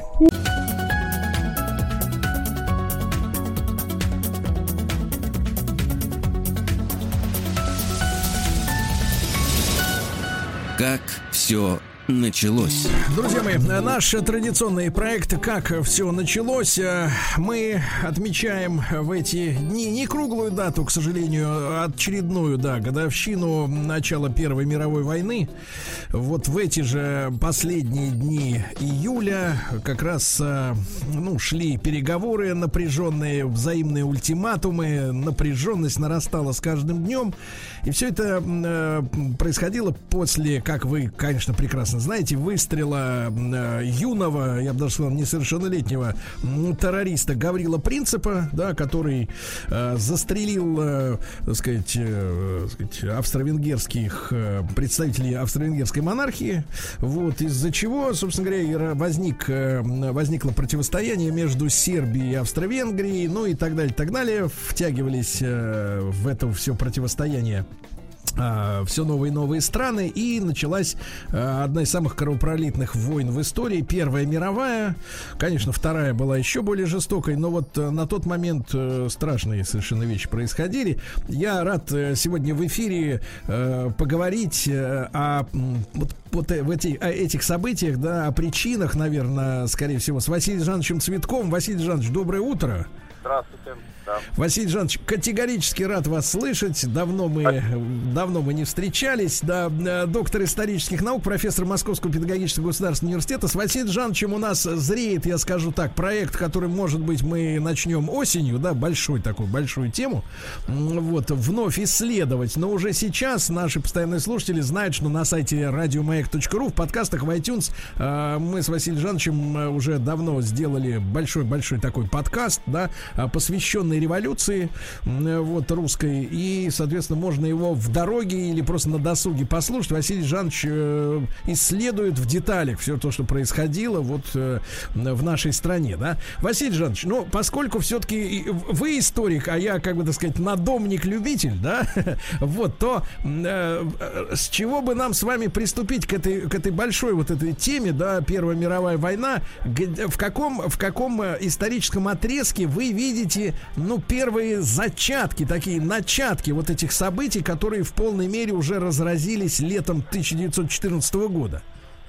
Да, спасибо, Сергей Валерьевич. Ну, я думаю, что как любое историческое событие, тем более такое, безусловно, глобальное мировое событие, а, корнями-то своими она уходит э, в довольно далекие э, периоды, предшествующие ему. И вот в данном случае, наверное, э, будет справедливо заметить, что одна из таких существенных э, причин это конец 19 столетия, это, собственно, распад вот таких вот традиционных э, уже контактов. Э, и один из них, контакт, я имею в виду между странами, э, блоковая вот эта вот система начинает создаваться. То есть э, система, которая, ну, рано или поздно, это, условно говоря, как вот ружье, которое на стене висит, как говорится, да, знаменитый театральный образ, и оно рано или поздно выстрелит. Так вот, эта блоковая система, она, конечно, заключалась не ради, там, не знаю, научно-исследовательских проектов или там совместной разработки природных ресурсов, а, как сейчас, например, да. Вот, блоковая система создается для м, противостояния друг другу. Э, Естественно, здесь э, эти блоки, вот рано или поздно они должны были бы э, столкнуться между собой. Так вот, в данном случае, что интересно, в конце 19 столетия, это распад вот таких вот очень близких отношений, которые традиционно отличали две страны, даже, ну, собственно, не страны, наверное, а как бы даже системы вот таких ценностей. Это Германия и Россия. Российско-немецкие отношения начинают существенно обостряться, с одной стороны. А с другой стороны, э, как раз происходит сближение э, между противниками, которые вот в течение 19 столетия воевали между собой, это Франция и Россия. Э, достаточно вспомнить наполеоновские войны и вот, Крымскую войну.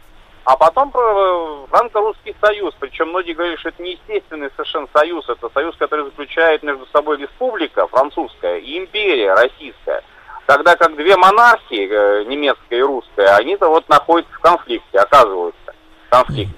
Ну а дальше больше. Конечно, традиционно считается совершенно справедливо это балканский пороховой погреб, как его называли.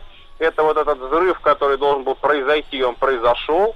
И к этому были предпосылки непосредственно две балканские войны, э, вот уже буквально перед Первой мировой.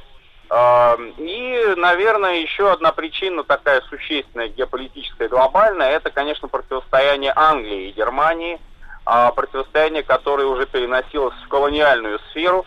А, И здесь мы видим существенный такой, в общем, диссонанс отношений, потому что Германия претендует на роль страны, ну, собственно, если не центральной в Европе, то, во всяком случае, страны, которая может и должна занять свое место в колониальной системе, а этого нет, у Германии очень мало колоний.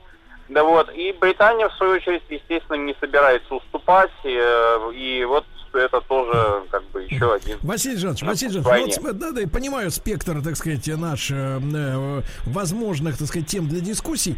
Вот смотрите, Василий Жанович, а вы сказали, что, да, вот появляется, а, появляется группирование, да, государств по каким-то союзам. Вы Да. можете сказать, э, кто вышел вот с первой, самой, самой первой инициативой, вот так вот всем кодлом, как говорится, собра- собраться ради какой-то цели, отнюдь не, не, так сказать, не культурной, так сказать, не, не просветительской. Вот первый самый союз, как, э, кто, что это было за организация? Вот, э, самый первый, вот если брать вообще 19 век, так это как раз-таки союз э, близких друг другу стран и близких людей, даже, можно сказать, по взглядам, по мировоззрению. Это союз трех императоров, знаменитый. После Наполеоновской войны, Наполеоновских войн и разгрома Франции, это союз Австрии, а это союз Пруссии и это союз России. Это священный союз, который, собственно, предполагал как раз э, то, что будет вот э, гарантом стабильности в Европе. И многие как раз об этом и говорили, что вот эти три страны, э, такие консервативные, очень консервативные и монархические, то есть Австрия, Пруссия, Россия, они должны постоянно быть вместе, они должны постоянно э, сдерживать вот эти всякие оппозиционные движения. Это проявилось э, в период революции европейских 48 года, в частности, когда там подавляли наши войска, входили на территорию Австрийской империи при приглашению императора австрийского и подавляли восстание в Венгрии. Это было. Ну вот, а когда э, аналогично австрийцы вводили, например, войска на территорию э, Пенинского полуострова, там вмешивались э, в конфликты э, между государствами э, будущей Италии. Вот, и э, это все вот, ну да, это уже был вот такой некий блок. Так вот, а потом вот как раз это все начинает э, трещать по швам, как говорится. Почему? Я считаю, что, наверное, здесь все-таки надо э, смотреть на инициативу Германии. А, Германия стала и победительницей во франко-прусской войне. Образуется Германская империя. Это не просто разгром Франции, это еще и параллельно с этим образование Германской империи. И это страна, которая сразу заявляет о себе как о стране, э, претендующей на центральное положение в Европе, и страна, с которой должны считаться, но которая сама по себе будет или не будет считаться там с какими-то своими соседями, это еще большой вопрос. Во всяком случае, по отношению к Франции, э, Германия тогдашняя не питала никаких э, симпатий, скорее наоборот. Вот. И вот в этих условиях происходит э, естественное тоже, наверное, вполне сближение России с проигравшими, потому что кто-то должен защищать, кто-то должен сохранить этот баланс сил, потому что, Василий естественно, да. Василий Жанович, а очень ведь сейчас, особенно в последние годы, когда мы видим э, нынешнюю, да, политику европейских и заокеанских стран, да, ну не будем тыкать пальцами, но тем не менее очень популярна версия о том, что неимоверными, э, прежде всего э, шпионскими, какими-то другими методами, да, подковерной борьбы, как раз англичанам в первую очередь и удалось разрушить союз России и Германии и перетянуть нас к Франции. Вот, что и было, собственно говоря, гибельным для Российской империи. Вы видите некий, э, сказать, э, конспирологический след э, в том, что Германию и Россию удалось рассорить. Или целиком вина просто на, э, так сказать, ложится на аппетиты немцев, которые действительно, да, опоздали. Ну, потому что Германия, как единое государство, было создано там только, только во второй половине 19 века, да, они, естественно, опоздали к, ко всей этой колонизации мировой, и у них были аппетиты, были амбиции, и вот эти амбиции, они, соответственно, ну, каким-то боком еще и ударили по России, хотя не совсем это понятно, то, что все-таки не, они же не на территории России хотели создавать свои колонии, да и у России России не было заокеанских территорий. То есть у нас конфликта в этом смысле никакого ни с кем не было. Мы же не, никогда не занимались вот этой трансатлантической, э, как говорится, экспансией. Вот в этом смысле, какова роль Британии в том, что Германию и Россию э, удалось разлучить? Вот, э, Сергей очень хорошо озвучили как раз не столько, может быть, современную конспирологическую версию, сколько как раз объяснение того, как немецкие правящие круги, в частности, да, в общем начиная с Бисмарка, наверное, Вильгельм II, конечно, тоже, они как раз вот и озвучивали именно эту схему. То есть во всем виноваты англичане. Англичане это мировое зло, но, правда, они активно начали ее озвучивать уже вот когда, собственно, военные действия шли. Они объясняли, что мы-то, в общем, вот ни при чем, да, вот Германия, она такая вроде бы миролюбивая страна, да, а на самом деле во всем все англичанка виновата. Но любая конспирология, она, вы знаете, преувеличивает, очень важно это отметить, преувеличивает какой-то один вот фактор, да, возводит его в абсолют. В данном случае, конечно, английские интересы надо учитывать, безусловно. Э, Англия не была заинтересована, вот как я уже сказал, в том, чтобы Германия усиливалась.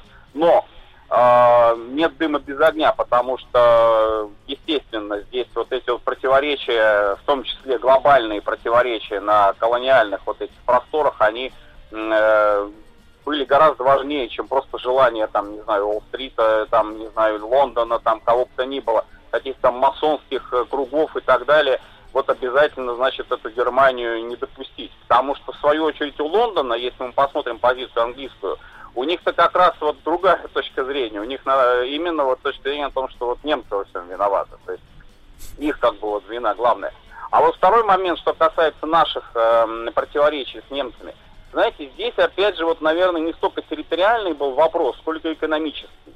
Потому что Германия четко совершенно держала э, такую стратегию экономическую на внедрение в российскую экономику в самых разных формах, начиная от э, скупки акций, э, начиная от э, биржевой игры, в чем, собственно, кстати, и потом начался конфликт, вот, который потом привел к отказу от сотрудничества с немцами.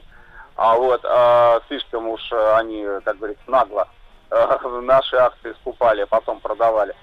Вот. И э, второй момент, это, конечно, передовые технологии, потому что Германия держала под контролем электротехнику нашу очень активно, химическую промышленность тоже. Вот, и, ну, в общем-то, считали, что мы должны в какой-то степени тоже отойти от этой зависимости. Собственно, наши, слава богу, ученые начала 20-го столетия могли спокойно совершенно э, своими силами развивать эти отрасли. Э, вот. И втор... еще один момент, это крайне невыгодные, как многие считали наши экономисты, отношения купли-продажи, отношения на внешнем рынке, в частности рынке зерна. То есть скупка немцами, немецкими промышленниками, немецкими торговцами нашего сырья – Э, и, ну, в общем, по такому очень-очень низкому курсу.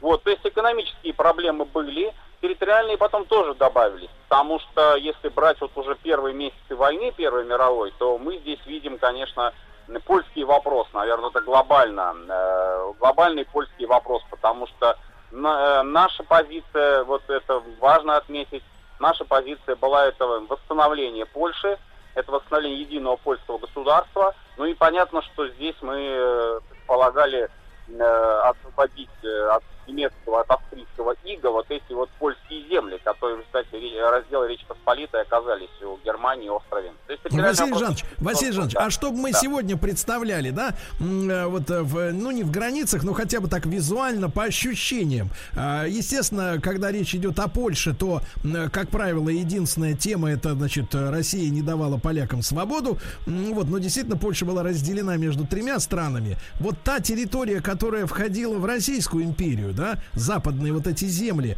э, какую часть э, примерно долю от большой Польши, которую предполагалось вот собрать опять из этих осколков, э, занимала именно принадлежащая Российской империи территория?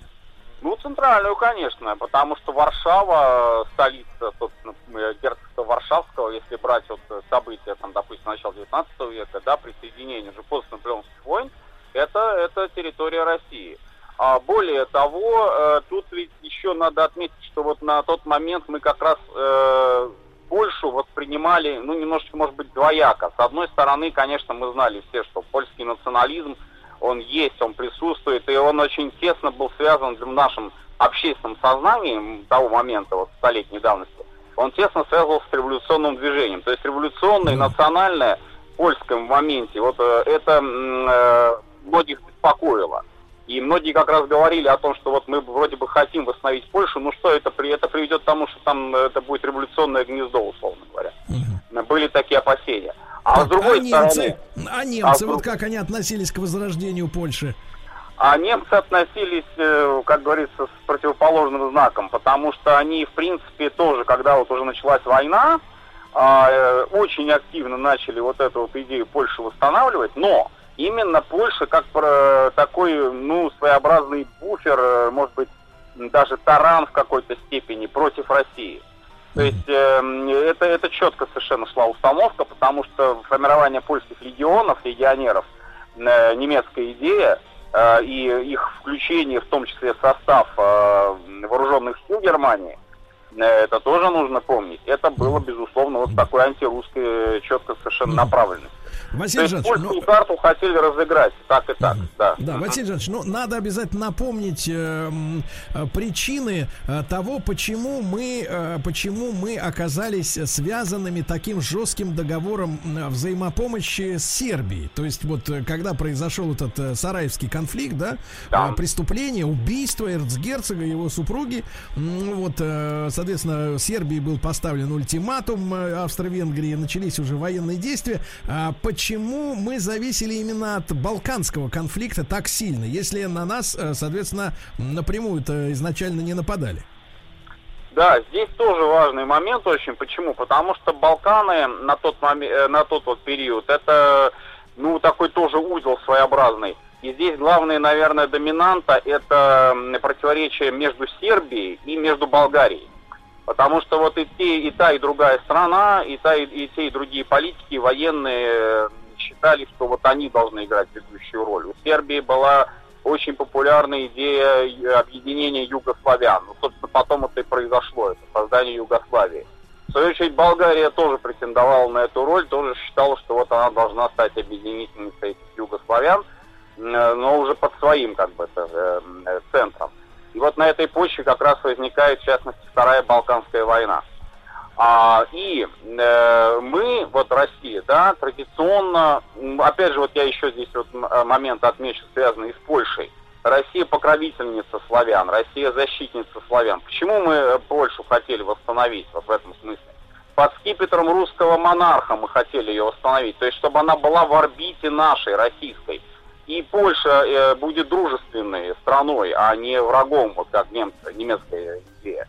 А уж сербы, сербы, это уж просто вот, ну, воспринимали их как э, братьев, э, как, за которых там, не знаю, надо в огонь и воду вести. Василий Жанович, Э, но мы же все помним, мы же все помним э, сигареты Шипка, э, вот, так сказать, советские. Да. Мы же помним, что болгары, болгары тоже, м, так сказать, э, славяне, тоже православные, и мы их, более того, освобождали в конце 70-х годов 19 века от э, турецко-османского ига, да, это все мы помним. А как так вышло-то, что э, и болгары постоянно показывают, э, ну, в лице своего руководства, что м, по крови мы э, близки, да, по религии близки, а вот э, уже, ну, не знаю, на моей памяти уж, наверное, третий какой-то, третий, так сказать, враждебное отношение, да, и во время Второй мировой, и, так сказать, в нынешние годы, так сказать, показывают себя, э, ну, совершенно не по-братски, скажем так. И смотрите, и сербы, и болгары э, тоже православные, да? Э, в чем тогда, так сказать, проблема-то, я не понимаю, вот в ком? А вот, вот это была та самая проблема, которую наши дипломатии, э, несмотря на все усилия, в том числе Сазонова Сергея Дмитриевича, который как раз был министр иностранных дел на тот момент, нам э, так разрешить не удалось. Потому что, э, в общем, Сазоновская позиция и позиция Николая II, это позиция ну, я так, может быть, утрирую, конечно, но вот э, со стороны это выглядело как позиция кота Леопольда. Там, ребята, давайте жить дружно. То есть вот действительно не понимали, почему вот должны воевать между собой сербы и болгары. Ну, болгарам относились э, э, в какой-то степени, может быть, э, с подозрением определенным, потому что как раз болгарская династия, правящая династия на тот момент, монархический момент он имел э, большую, большое значение, Э, там были как раз представители германских кровей, как говорится, да, и вот тут-то и видели, что вот, может быть, и это как раз опасность. Ну что, династический переворот производить, да? Ну вот, кстати, у Пикуля в романе там «Честь имею» обыгрывается вот эта идея э, с переворотом, э, который произошел в Сербии. Вот э, это Абренович э, Горгеоргиевич, вот эта смена династии. Смена династии и династии, которая ориентировалась на Австро-Венгрию и была нам невыгодна, естественно. И династия, которая пришла к власти и стала ориентироваться на Россию. Ну вот такой же переворот в Болгарии сделать, вот чтобы пришла там к власти наша, так сказать, наши люди, да, но вот на это уже никто не хотел. Чтобы пришли к власти Леопольдовичи.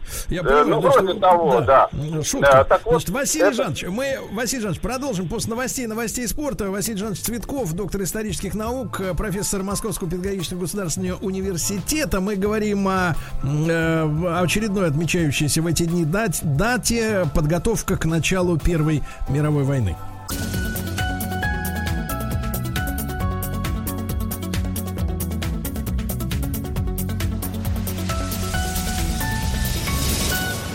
Как все началось. Ну что ж, друзья мои, э, мы живем в мире, в котором есть противоречия между странами, альянсами, транснациональными корпорациями и прочим, прочим, прочим. Очередная, одна из, к сожалению, страничек вот этого многолетнего, даже, может быть, многовекового противостояния между силами, которые действуют в мире, ну, естественно, вылилась однажды в Первую мировую войну. Мы сегодня с Василием Жановичем Цветковым, доктором исторических наук, профессором Московского педагогического государственного университета. Разговариваем, да, наш любимый собеседник Василий Жанович. Э, вот такой вопрос. Э, страны, династии, в меньшей степени народы, наверное, это, это, это правда. Есть какие-то, да, наверное, противоречия.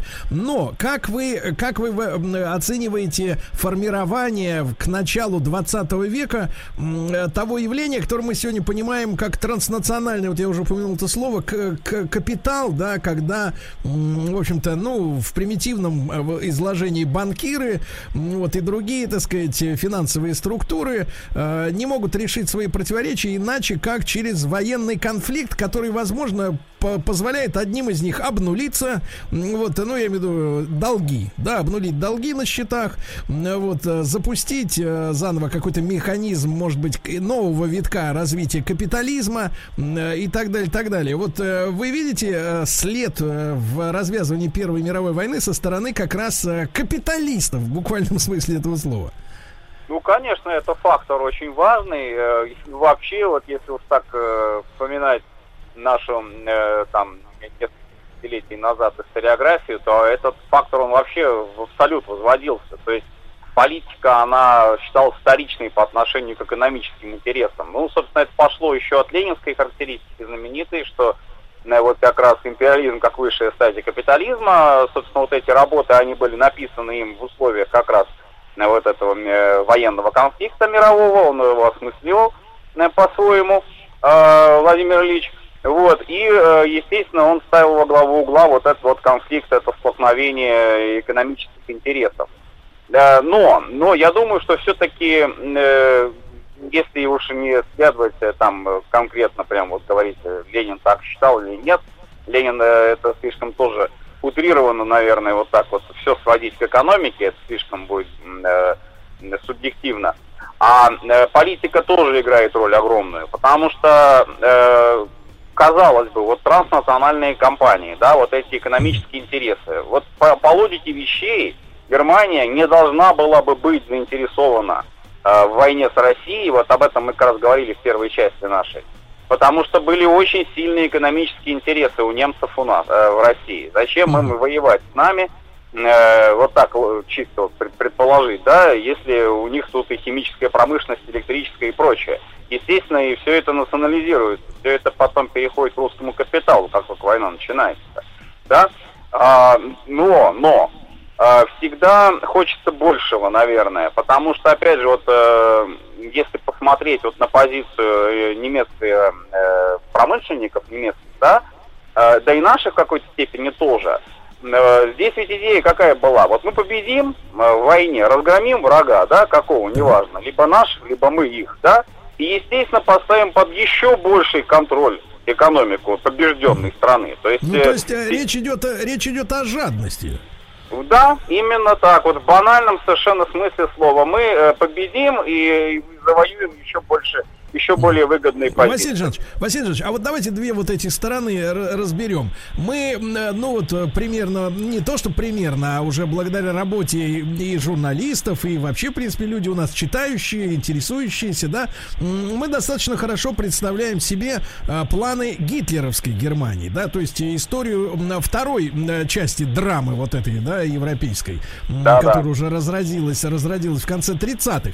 А какие планы Германии в отношении России были в начале, так сказать, 20 века. То есть вот а, какую они себе задачу ставили, ну, помимо экономической, что еще больше нас нагнуть, да, там по акциям, по заводам, по, э, по промышленности, да, что они э, выдумывали себе, что они сделают в случае победы?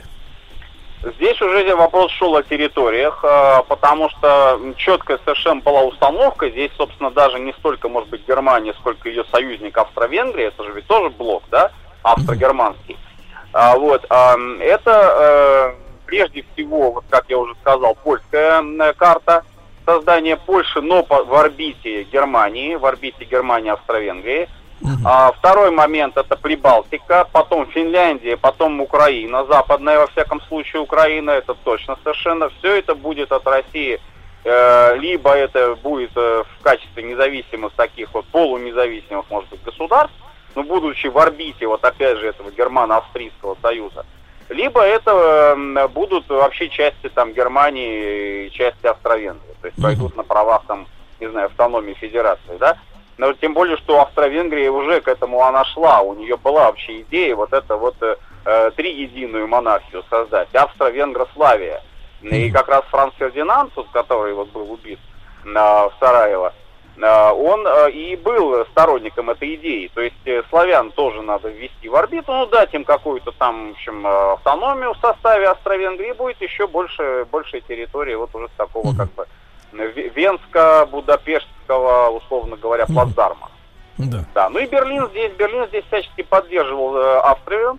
А, и Берлину, в общем-то, тоже было интересно как раз европейская часть России. Конечно, Вильгельм, вот вообще, вот если смотреть его высказывания, его намерения там и так далее, он, э, у него была такая идея, видимо, Россию задвинуть в Азию, вот туда, вот куда-то. Потому что он очень, очень активно, в частности, поддерживал идею русско-японской войны.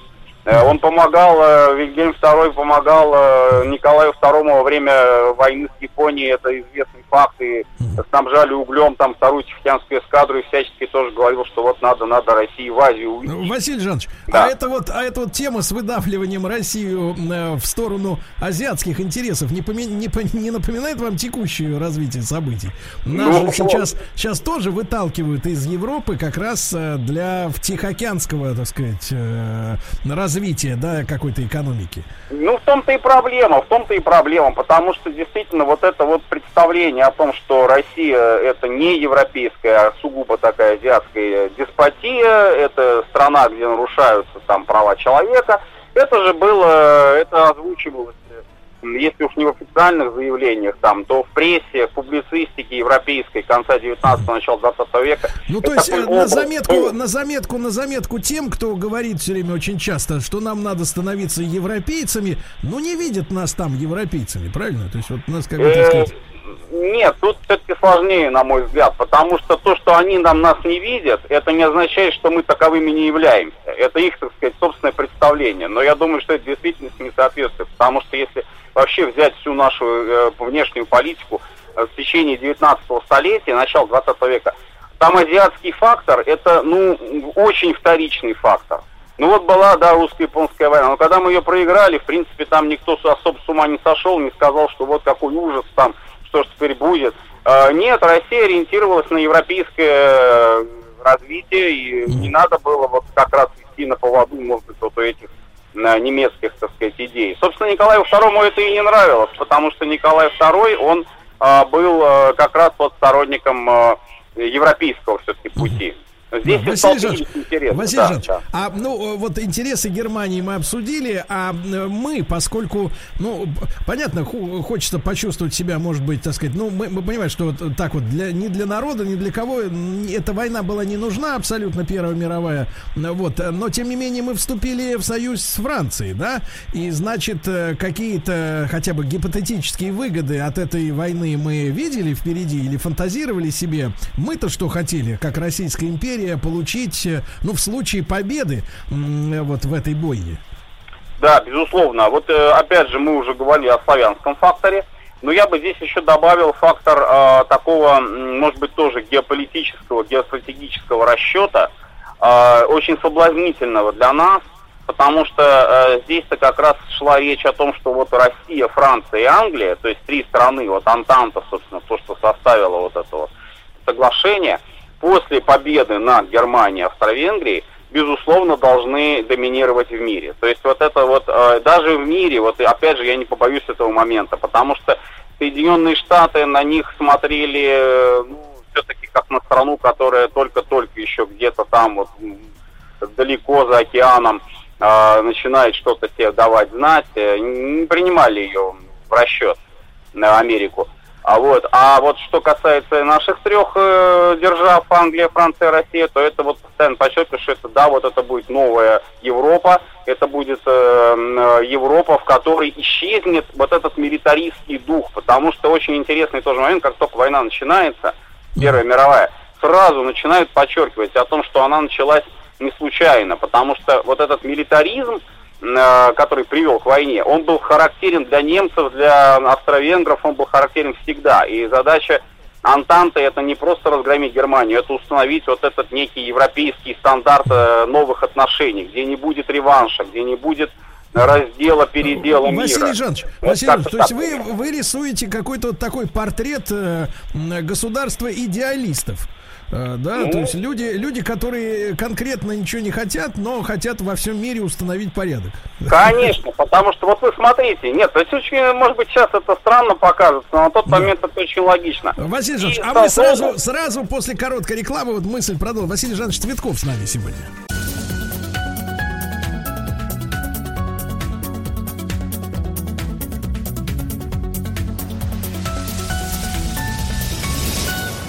Как все началось. Ну что ж, Василий Жанович Цветков, э, доктор исторических наук, профессор Московского педагогического государственного университета. С нами сегодня мы о Первой войне, а вообще о напряженности на европейском континенте, о том, что у Германии был силен милитаризм, а мы такие типа миротворцы. Вот, э, Василий Жанович, на полуслой вас прервал, но вопрос-то остается. А может быть нам как-то вот э, э, попрагматичней, вот попрагматичней к внешней политике относиться, перестать вот мессианство вот это вот испытывать какое-то, да, э, ратовать за э, далекие Балканы, э, да, вот как бы экономически как бы мыслить. Если эта страна, через нее можно пустить трубу газовую, тогда нам она интересна. А если нет, так и пошли в сад, нет?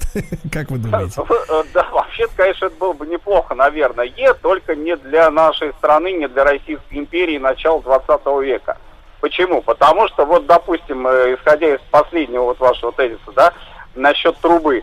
Ну, у нас похожую, вот, наверное, аналогию можно было бы провести с э, заветной мечтой о проливах Босфор-Дарданеллы, вот через которые мы хлеб свой, южный, э, наше зерно, нашу пшеницу замечательную, ячмень там э, будем провозить, э, вот, а турки мешают, да, потому что вот не, не- не дают нам полный, полную силу запустить этот поток зерна на юг.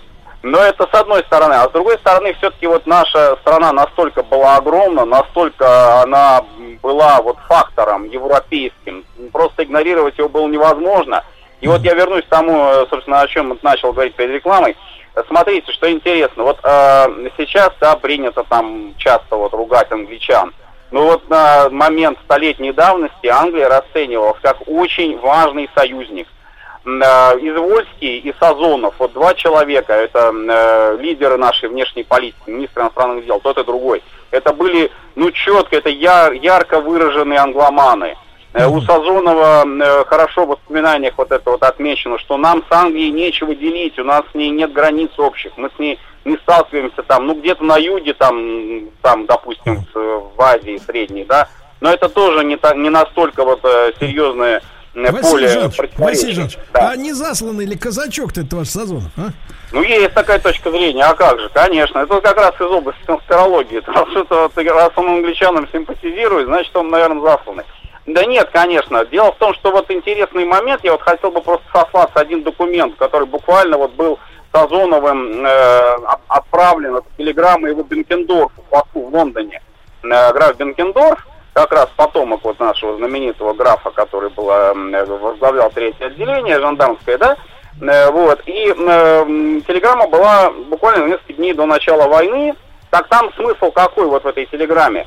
Э, Бенкендорфу надо всячески объяснять англичанам, что Англия должна вмешаться и надавить на Вену, надавить на австрийцев, показать им, что вот нечего там сербов отбежать, условно говоря. И идея такая, что вот Англия это некий арбитр должен стать, э, ну, в общем, англичанам это лестно, конечно, было, э, такую идею. А Вот, а, и некий арбитр в европейских делах. Так вот, э, возвращаясь вот к этому э, тезису об Антанте, вот в случае победы над Германией, как раз вот Россия, Англия и Франция, это вот э, арбитр, э, это центр Европы, условно говоря, становится, новой Европы. Не Германия, Австро-Венгрия, центр Европы, на что они претендовали, а именно вот наши три страны. Вот это такая глобальная геополитическая философская идея, от которой отказаться, мессианская идея, да, не побоюсь этого слова, от которой отказаться, ну, Николай II, ни, ни Сазонов, никто, наверное, не хотел.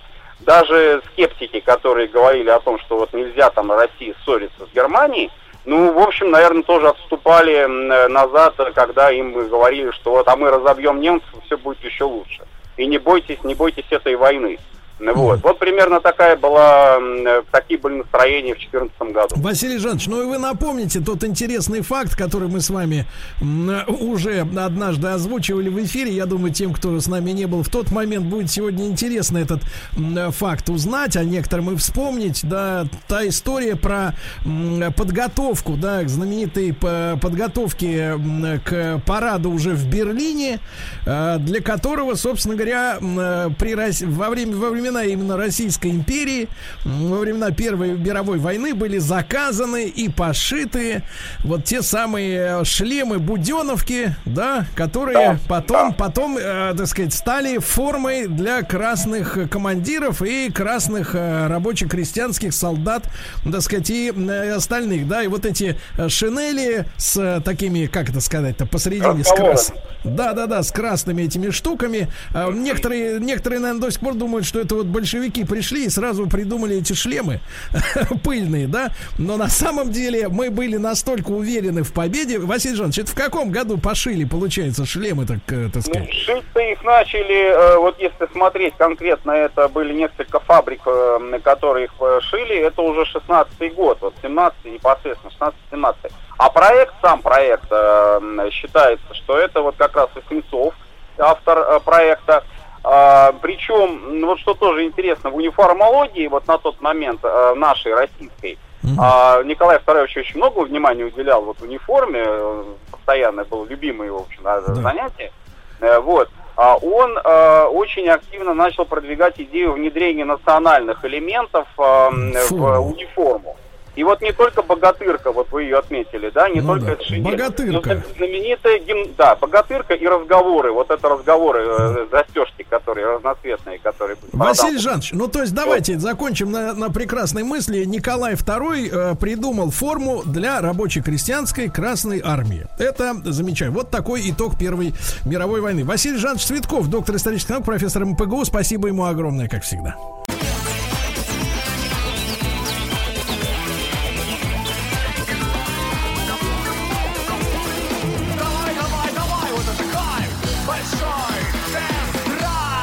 Дорогие товарищи, доброе утро всем, добрый день. Сегодня у нас понедельник. Значит, э, значит, друзья мои, большой тест-драйв, радиоверсия.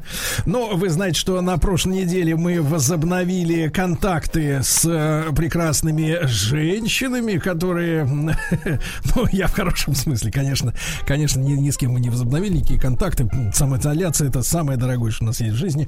Вот, но я имею в виду в рамках большого тест-драйва. Действительно, на улицу вышли женщины, стороны, э, обидно, что не все из них э, носят защитные маски на лицах в общественных местах, да, но тем не менее с несколькими чаровницами снова удалось пообщаться, по поинтересоваться материальными, так сказать, их ожиданиями от тех же мужчин прекрасных, да, и все это можно увидеть э, в очередном ролике на канале Большой Тест-Драйв на YouTube, так что, товарищи, женщины вернулись, и вы тоже, давайте, так сказать, подтягивайтесь да, к нам.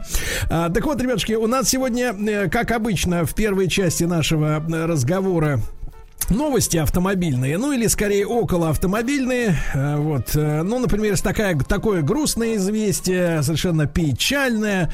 Звучит оно так. За первое полугодие в России стало на 228 автомобильных дилеров меньше. Вот если вы хотите представить картину в целом, то у нас 3152 официальных дилера. И вот 230 почти за первое полугодие исчезли, потому что, ну вот, к сожалению, так вот сложилась жизнь. Э, я так понимаю, Рустам Иванович с нами сегодня будет на связи, да, Рустам Иванович? Если, конечно, это возможно. Э, Доброе вот. утро, Сергей Валерьевич. Вот он, вот он, Рустам Иванович. Господи, как вы себя чувствуете? У нас сегодня день радиовстреч. Э, Да, вот с Алексеем Алексеевичем поговорили. Теперь с вами хочется потрещать. Как А ваши выходные?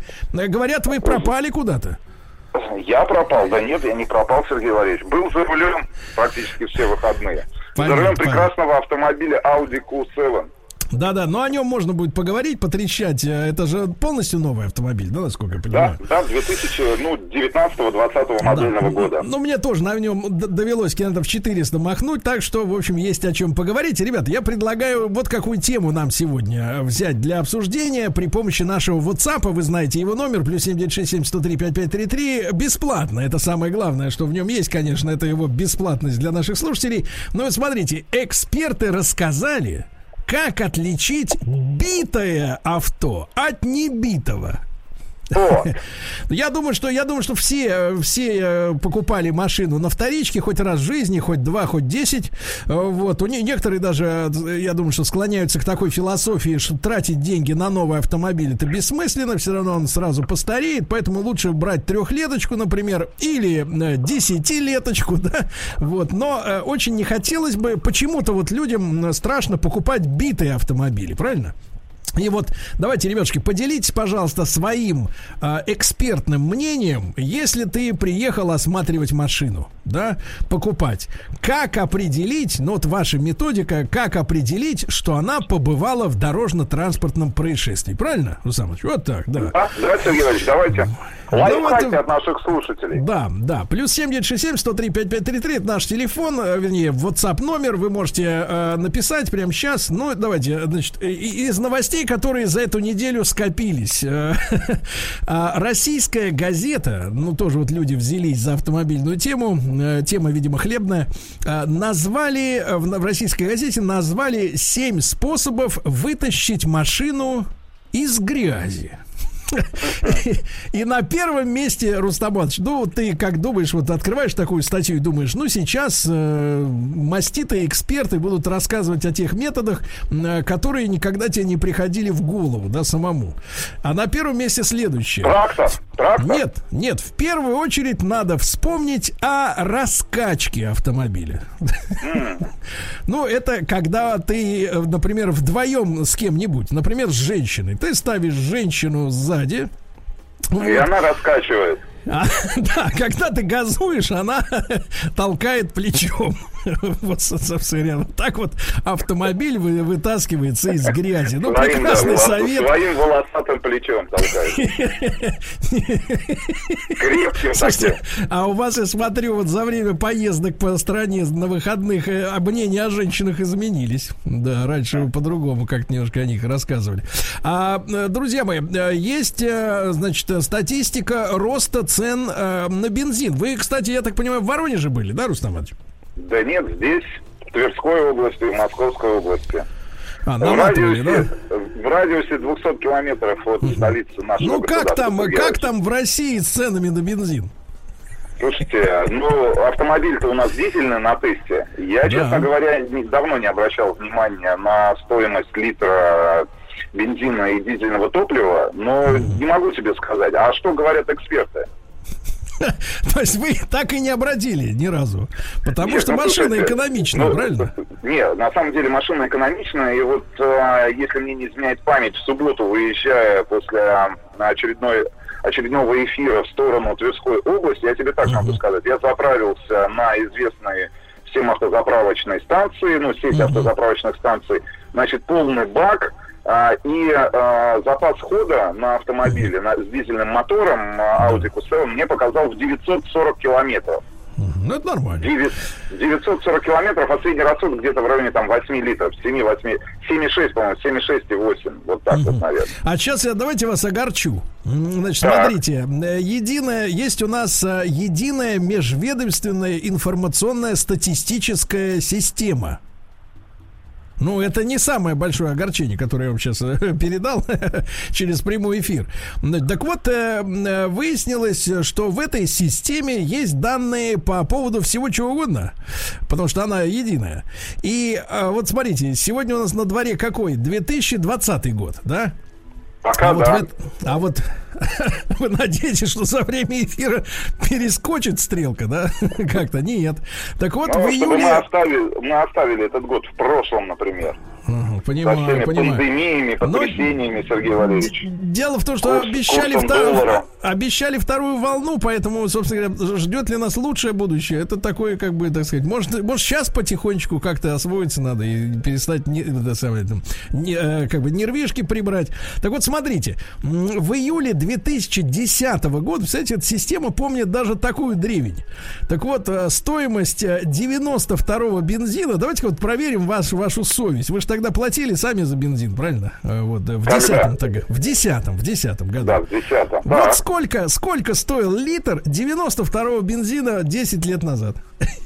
Ну, ну, ну, давайте Ну. предположим, что в районе 15 рублей. Ну, это вы, конечно, видите, у вас уже замылился глаз-то, а, Карий? Ну. Так вот, э, 22,60.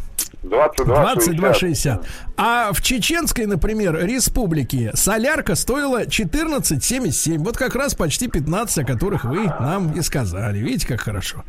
Вот, но это вспомнили былое, да, пошли, побежали, побежали дальше. Значит, ребят, я напомню, что сегодня мы собираем ваши, э, так сказать, народные и проверенные временем и жизнью, и судьбой э, советы, как отличить битый автомобиль э, при покупке, естественно, бэушного, да, если вдруг есть народные методы. Плюс 7967 103 5533, чуть позже мы их зачитаем с Рустамом Ивановичем.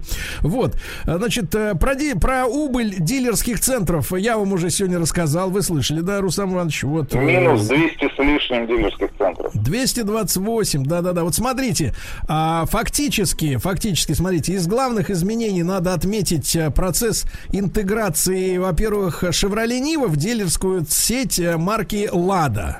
Ну Вот, то есть исчезли отдельные дилерские центры Chevrolet Niva, понимаете, да? А с другой стороны, Россию покинул бренд под названием Хавтай. Вот.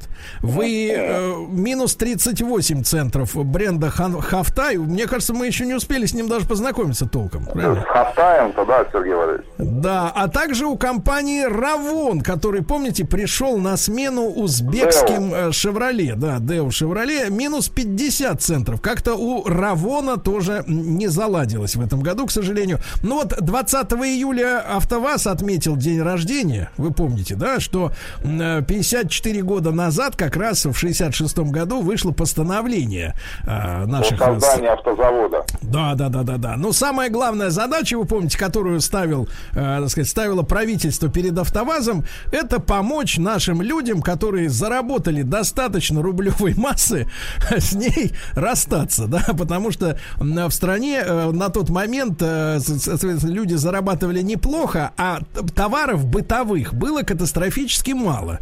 И вот одна из главных задач АвтоВАЗа как раз была возможность э, людям потратить эти сэкономленные, там, сбереженные тысячи рублей, да, вот, э, и вложить их в автомобиль, стать автомобилистами. Сегодня, конечно, задача абсолютно другая стоит, заработать деньги, но времена меняются, да. Россиянам возместят 60% затрат при переводе автомобиля на газ, вот видите, раньше говорили, что 90%, а теперь что 60%.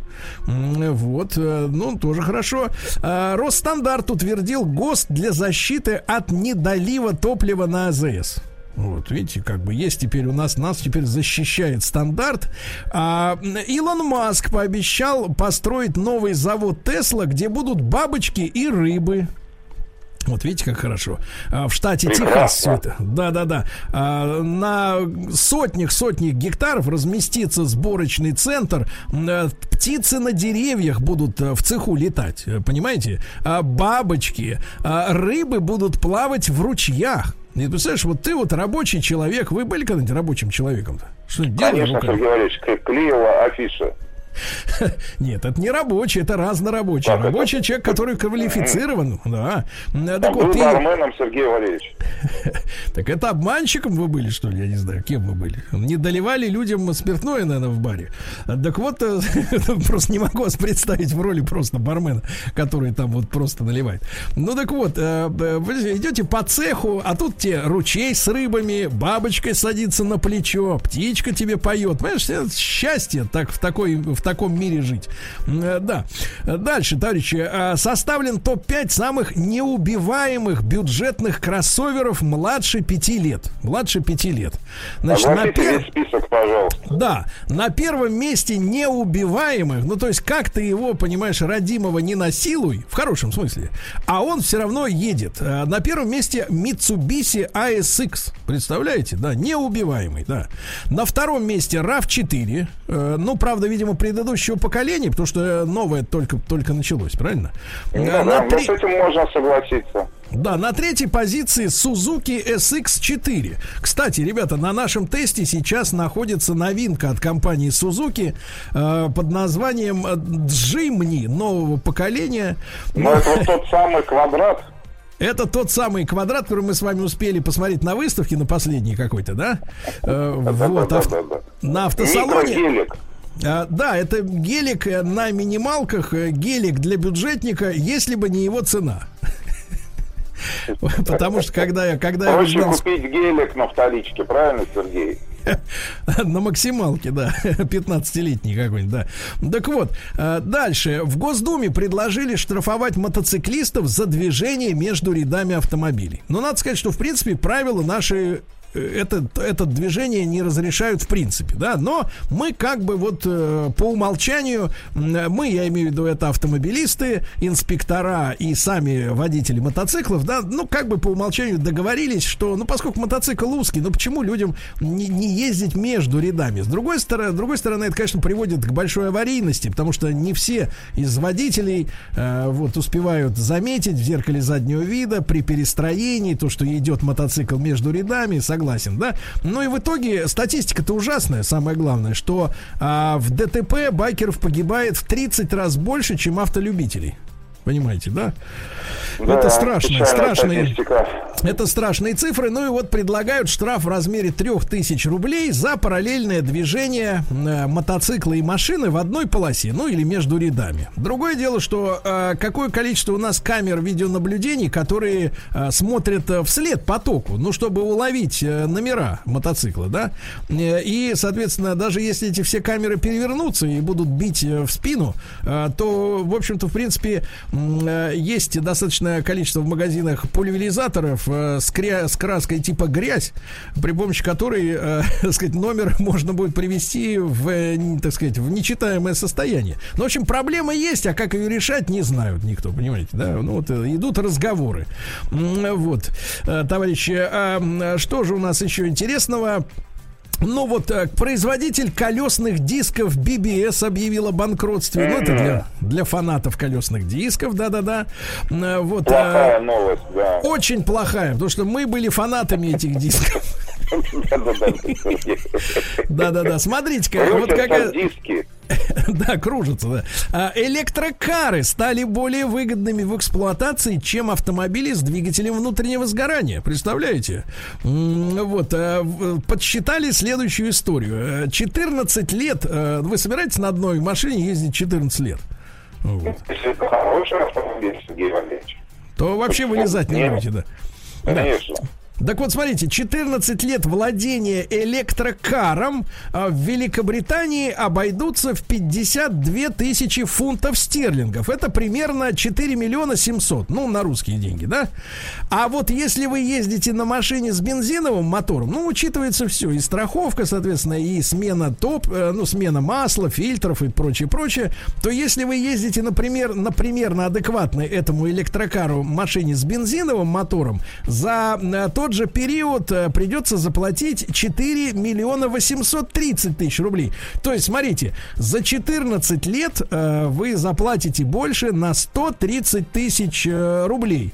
Или, или получается 10 тысяч рублей в год. Правильно? Ну, примерно. 10 тысяч рублей в год сверху вы переплачиваете за бензиновый мотор. Мне кажется, пока что а, при такой разнице в обслуживании, в принципе, игра свеч не стоит. Как вот, если объективно? Рустам. Согласен, согласен, Сергей. Согласен, да, согласен. Вот видите, как вы, какой вы элегантный, как бы, э, собеседник, да? Вот, а, ребята, внимание, у российских Шкода Кодьяк и Volkswagen Tiguan нашли утечку топлива. Так что, э, так сказать, может быть установлен шланг несоответствующего качества.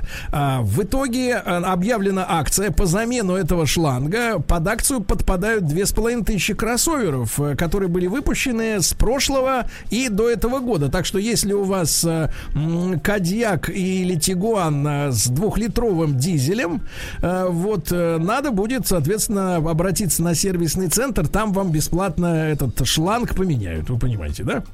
Вот. Вот и хорошо, и замечательно. Э, Значит, что у нас еще интересного? Э, Названы самые популярные автомобили с пробегом в городах миллионников. Э, Да Миллионников, что ж да? такое-то, а? Да.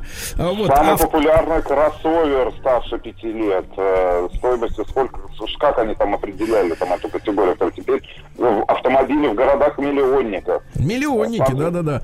Так вот, Хорошо, лидером, давайте. да, лидером по числу завоеванных миллионников оказался все еще Ford Focus, друзья мои. И это Ну. для, для компании Ford очень грустная новость, потому что она напоминает о том, что был период безусловного лидерства, и все это упало ниже плинтуса, к сожалению. Да, да? к сожалению, большому. Ну вот смотрите, та же история, которую, вот смотрите, у нас уже на нашей памяти есть две, как минимум, компании, которые в результате ошибок стратегических, да, а, потерпели фиаско, ну, в плане бизнеса. Это Nokia, да, фактически, и, соответственно, да. компания Ford. Потому что э, 20 лет назад э, оба этих бренда, да, были номер один на рынке. А сегодня мы пришли к ситуации, когда Ford вообще ушел из Европы и не только из России, да, и Nokia, извините меня, производит, ну, далеко не самые актуальные э, смартфоны. Э, да, только для любителей э, ретро. Для тех, у кого большой палец. С такими с большими кнопками. Шутка. А, Так вот, на, значит, э, в четырех э, городах, но это о России идет речь-то, да, это в России, на первом месте Ford Focus. А дальше на следующей позиции Kia Rio, они тоже захватили города-миллионники. Затем идет э, к Toyota Corolla. Ну и, наконец, замыкает вот эту группу лидеров э, Chevrolet Niva. Их уже достаточно много, так сказать, в наших городах, да. Ну Вот. Такие события, ребятушки, такие новости. А, Значит, э, мы после новостей э, середины часа с Рустам Ивановичем почитаем ваши лайфхаки, как определить битый автомобиль при покупке. Может быть, есть какие-то способы э, бытовые, да, на что надо обратить внимание. Пожалуйста, присылайте вашу рецептуру. Плюс 7967 103 5533. Ну и о новинке Audi Q7. Я все-таки по-русски говорю. Q7. Э, Тоже поговорим после половины часа.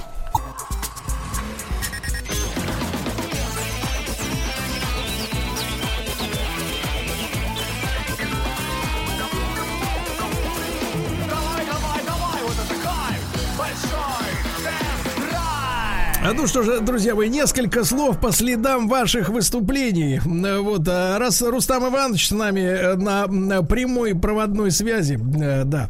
Вы А, значит, слышите меня, Сергей Валерьевич? я вас прекрасно э, и даже понимаю местами.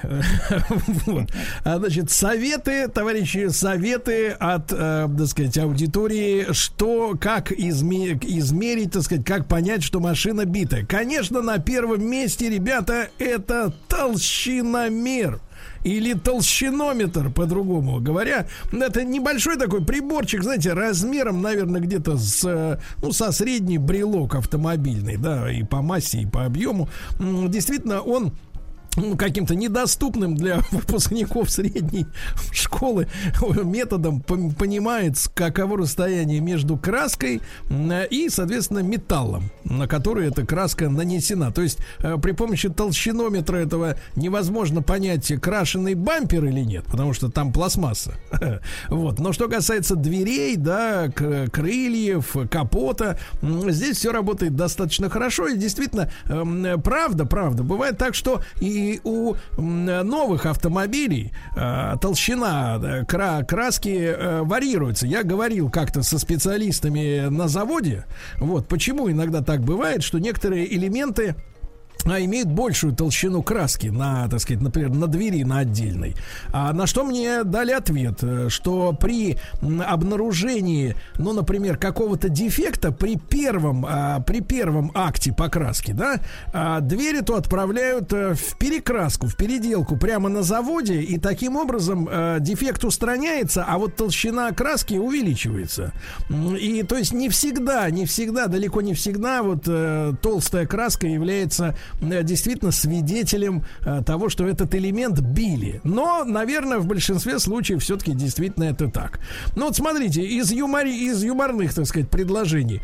А, Чтобы узнать, э, битая машина или нет, надо спросить владельца в лицо, машина битая или нет. И, соответственно, порядочный человек, он должен, э, в общем-то, все сказать честно в глазах, в глаза, да. А, Вот надо поднять э, на, под, на подъемник из, Ба- из Башкортостана пишут и посмотреть у него снизу, у него снизу у машины а, будут заметны линии краски. Вот, пожалуйста. А, Вот надо обязательно смотреть на зазоры между элементами. Ну, то есть имеется в виду, насколько одинакова щель э, вокруг капота, например, да, между дверьми, насколько одинаково. Да, Рустам Иванович? Вот визуальный осмотр. Вообще из Калининграда вот пишет товарищ. Вообще битье видно сразу. Понимаешь, э, хорошее битье, э, так сказать, э, конечно, чувствуешь сердцем, чувствуешь сердцем. Ну вот, но э, в любом случае э, я бы рекомендовал, честно говоря, автомобиль э, перед тем, как купить, э, а при- привести на м, ближайшую станцию технического обслуживания, вот, и попросить местных специалистов за э, некую сумму, ну, как правило, мне кажется, это в районе тысячи, наверное, рублей, что-то в этом роде, ну, двух максимум, эм, произвести профессиональный осмотр на подъемнике этого автомобиля, да, посмотреть не только на э, лакокрасочное покрытие, но и посмотреть на состояние подвески, амортизаторов, ну, в общем-то, тех вещей, которые, грубо говоря, когда машина стоит на земле, их не видно, а может быть, вам придется сразу после покупки, например, менять рычаги, да, э, рейки, те же амортизаторы, ну и прочее, прочее, прочее. Обязательно, так сказать, не экономьте на этом деньги. Обязательно, за- если владелец отказывается, говорит, нет, не поедем, э, так сказать, машину смотреть э, на, да, на, так сказать, на подъемнике, ну, значит, э, с мечтой купить именно этот автомобиль надо поскорее распрощаться, и мне кажется, это самый правильный вариант, да, Рустам Иванович? Вот. Давайте мы с вами э, перейдем к нашему, так сказать, сегодняшнему герою, к Audi Q7, понимаешь, да? Хотя мне, мне пишут, Сергей, нет такого слова, нет такой буквы Q в русском алфавите. Ну, не знаю. Буквы нет, а звук есть. Значит, э, э, товарища Пупсика попрошу еще раз включить отбивку «Большой тест-драйв». Да.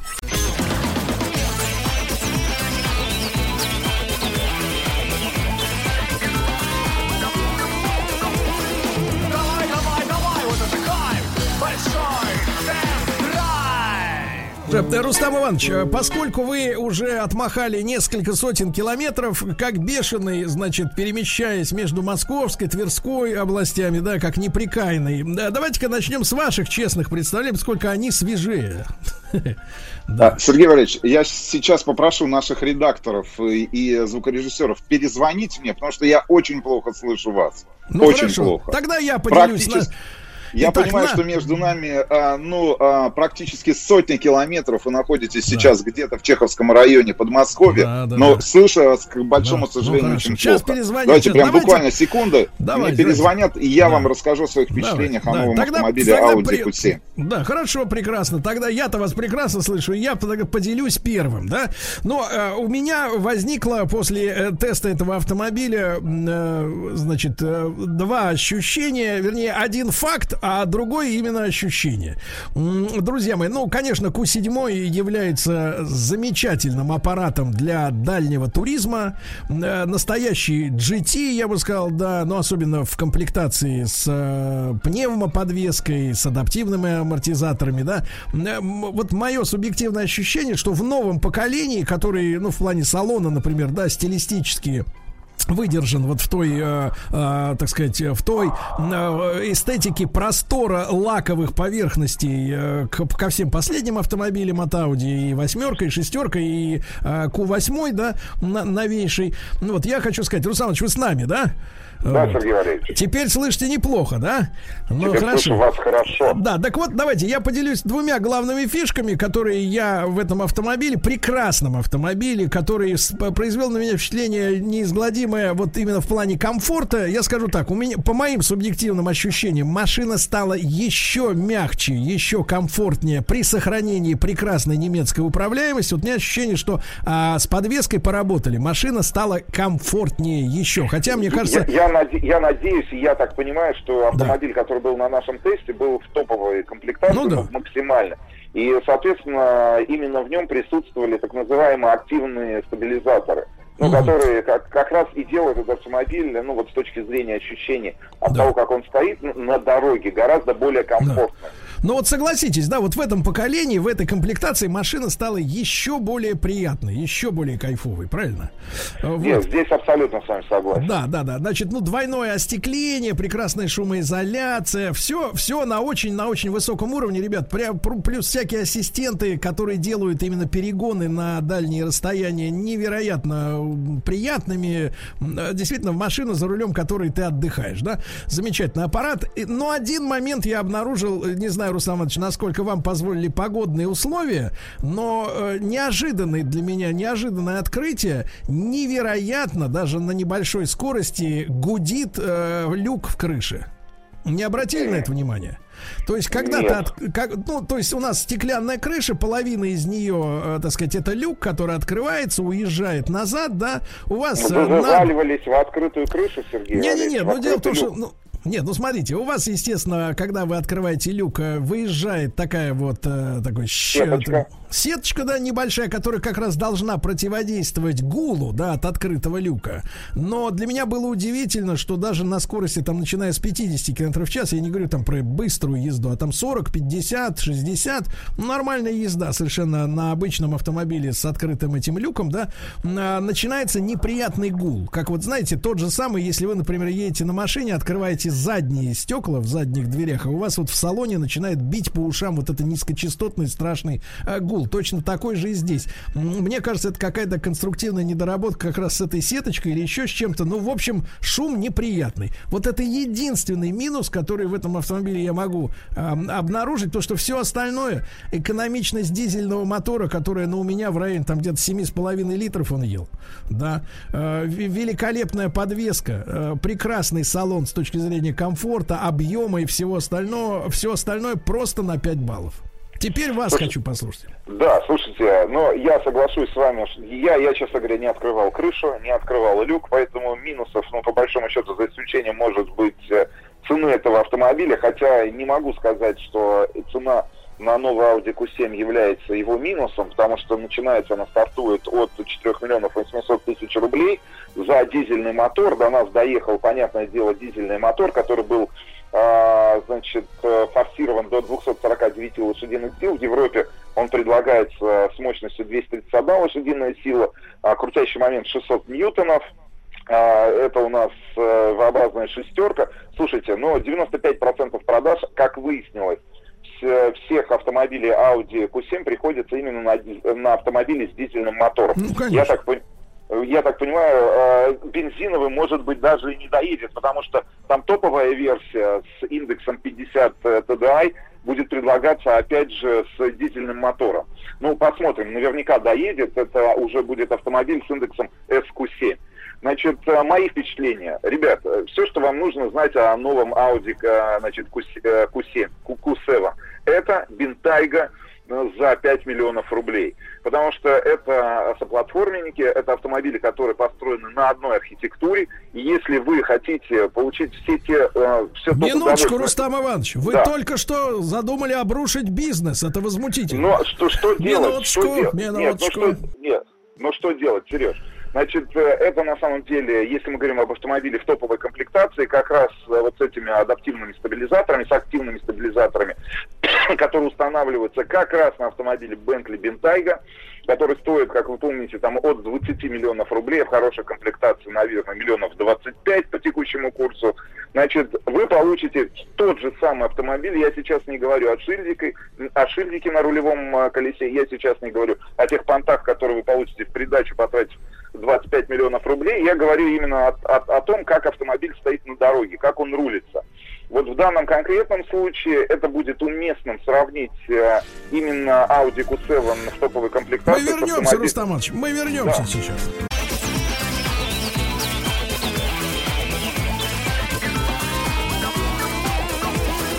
Давай, давай, давай, вот это кайф! Большой!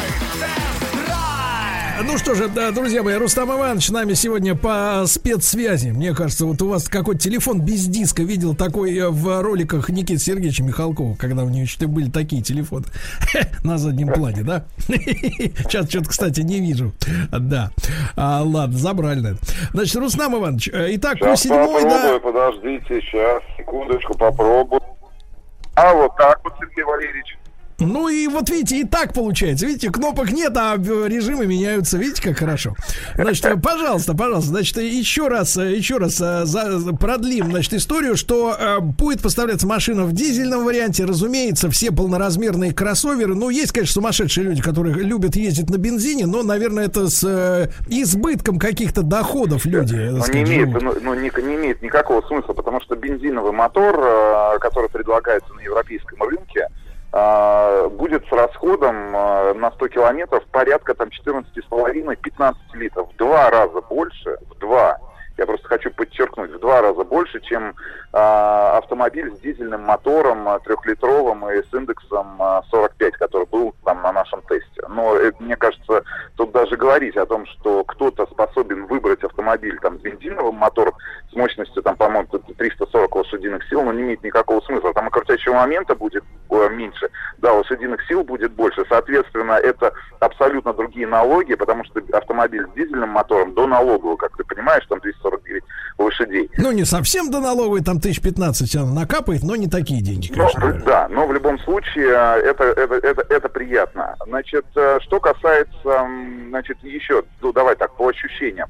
Значит, посмотрел специально статистику, поднял. а, э, Q7, как ни странно, является вторым по популярности кроссовером после а, BMW X5 в нашей стране. И, кстати говоря, он стал гораздо более популярным, ну, то есть гораздо больше, большее количество людей сделало выбор в пользу Audi, чем, например, в пользу Mercedes или того же Volvo XC90.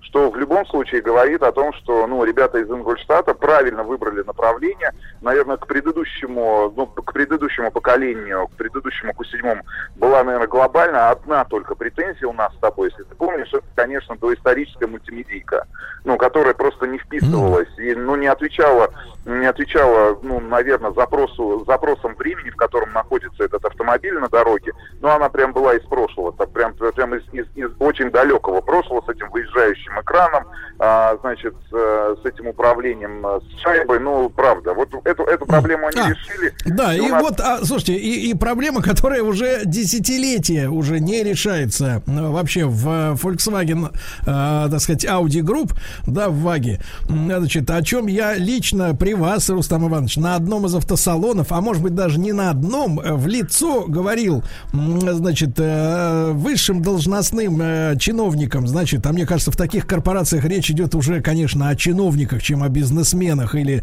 э, тем более владельцах, да, это, это же монстр с точки зрения экономики. Я не раз ставил вопрос перед ВАГом, что они, э, значит, закупают насосы для омывания стекол, пе- ну, передних, да, а, у да, какого-то, а у какого-то отсталого автопро, а, так сказать, производителя, потому что задержка между вот нажатием э, на рычажок, чтобы было произошло омовение стекла, да, но оно не, оно возмутительно. Вот по сравнению с любой другой маркой, э, очень медленно под, подсасывает, как говорится, воду, да, на, на стекло. Ну и, ну, и сам, ну и самое главное, что ты ожидаешь увидеть а, в этом автомобиле в, в очень хорошем, правда. Это один из, наверное, лучших, наверное, кроссоверов, которые есть на текущий момент на рынке. Ты ожидаешь увидеть гораздо более продвинутую технологию. Даже если мы говорим а, значит, о дворниках, да, и, значит, о том, каким способом, а ты знаешь, да, там мы, мы уже привыкли к тому, что даже на гораздо более бюджетных автомобилях производитель старается установить гораздо более продвинутые системы как раз подачи воды в дворники непосредственно, да, Ну, для того, чтобы для того, чтобы сделать там, э, ну вот это действие. Эффективным, да, эффективным. Да, гораздо более эффективно. Значит, гигантский багажник, отличный салон-трансформер, я не знаю, но там сколько там, 5 или 6 чемоданов, велосипед, э, скейтборд, э, наверное, 5 сумок и чужой горшок поместились э, в багажник этого автомобиля. Там, э, Надеюсь, вы 800 его перед этим сполоснули. Нет, Сергей Валерьевич, он, нет, он был чист. Да, да, да, был чист. Слушайте, а я вам скажу, Рустам Иванович, а я понимаю, Да. что это ваша, ваша методика бороться с квартирными летними кражами, да, то есть забирать все пять чемоданов с вашими нажитыми вот этими вещичками и сваливать из, из съемной хаты полностью. От- Значит, отличный звук. Посуду понятно- забираете? Да нет, э, пока без вилок. э, Пока без вилок и ло- и ложек, Сергей Валерьевич. Да. Так. Значит, э, что хочу сказать. Отличный звук. а, э, Да, это не Бауэрс энд Вилкинс, который мы с тобой Бен хвалим. Вендоловсон, да. Да, но в любом случае звучит достаточно неплохо. Единственное, я не знаю, обратил ты внимание или нет, значит, великолепно. Ребят, правда, ну, ну минимальное количество нареканий, гигантское количество настроек для, авто, для водителя, если мы говорим о водительском месте, о водительском кресле, о водительском сидении. Значит, ну просто широкая гамма, которая позволит вам с комфортом провести 5, и 6, и 8 часов, и 12 часов за рулем. Это действительно универсальный автомобиль. Но я обратил внимание, что на скоростях, на скоростях, особенно на трассе М11, а вы помните, что на этой трассе Значит, э, ну, разрешенный лимит у нас так 149 километров в час. Да. Но вот, э, на скоростях в районе 149 километров. Плюс-минус там 20-30 километров. Я обратил внимание, я понимаю, что автомобиль уже создается абсолютно по другим технологиям. А, дребезжит капот. Ну, вот знаешь, не дребезжание даже, а вот он, он Визуально. плавает.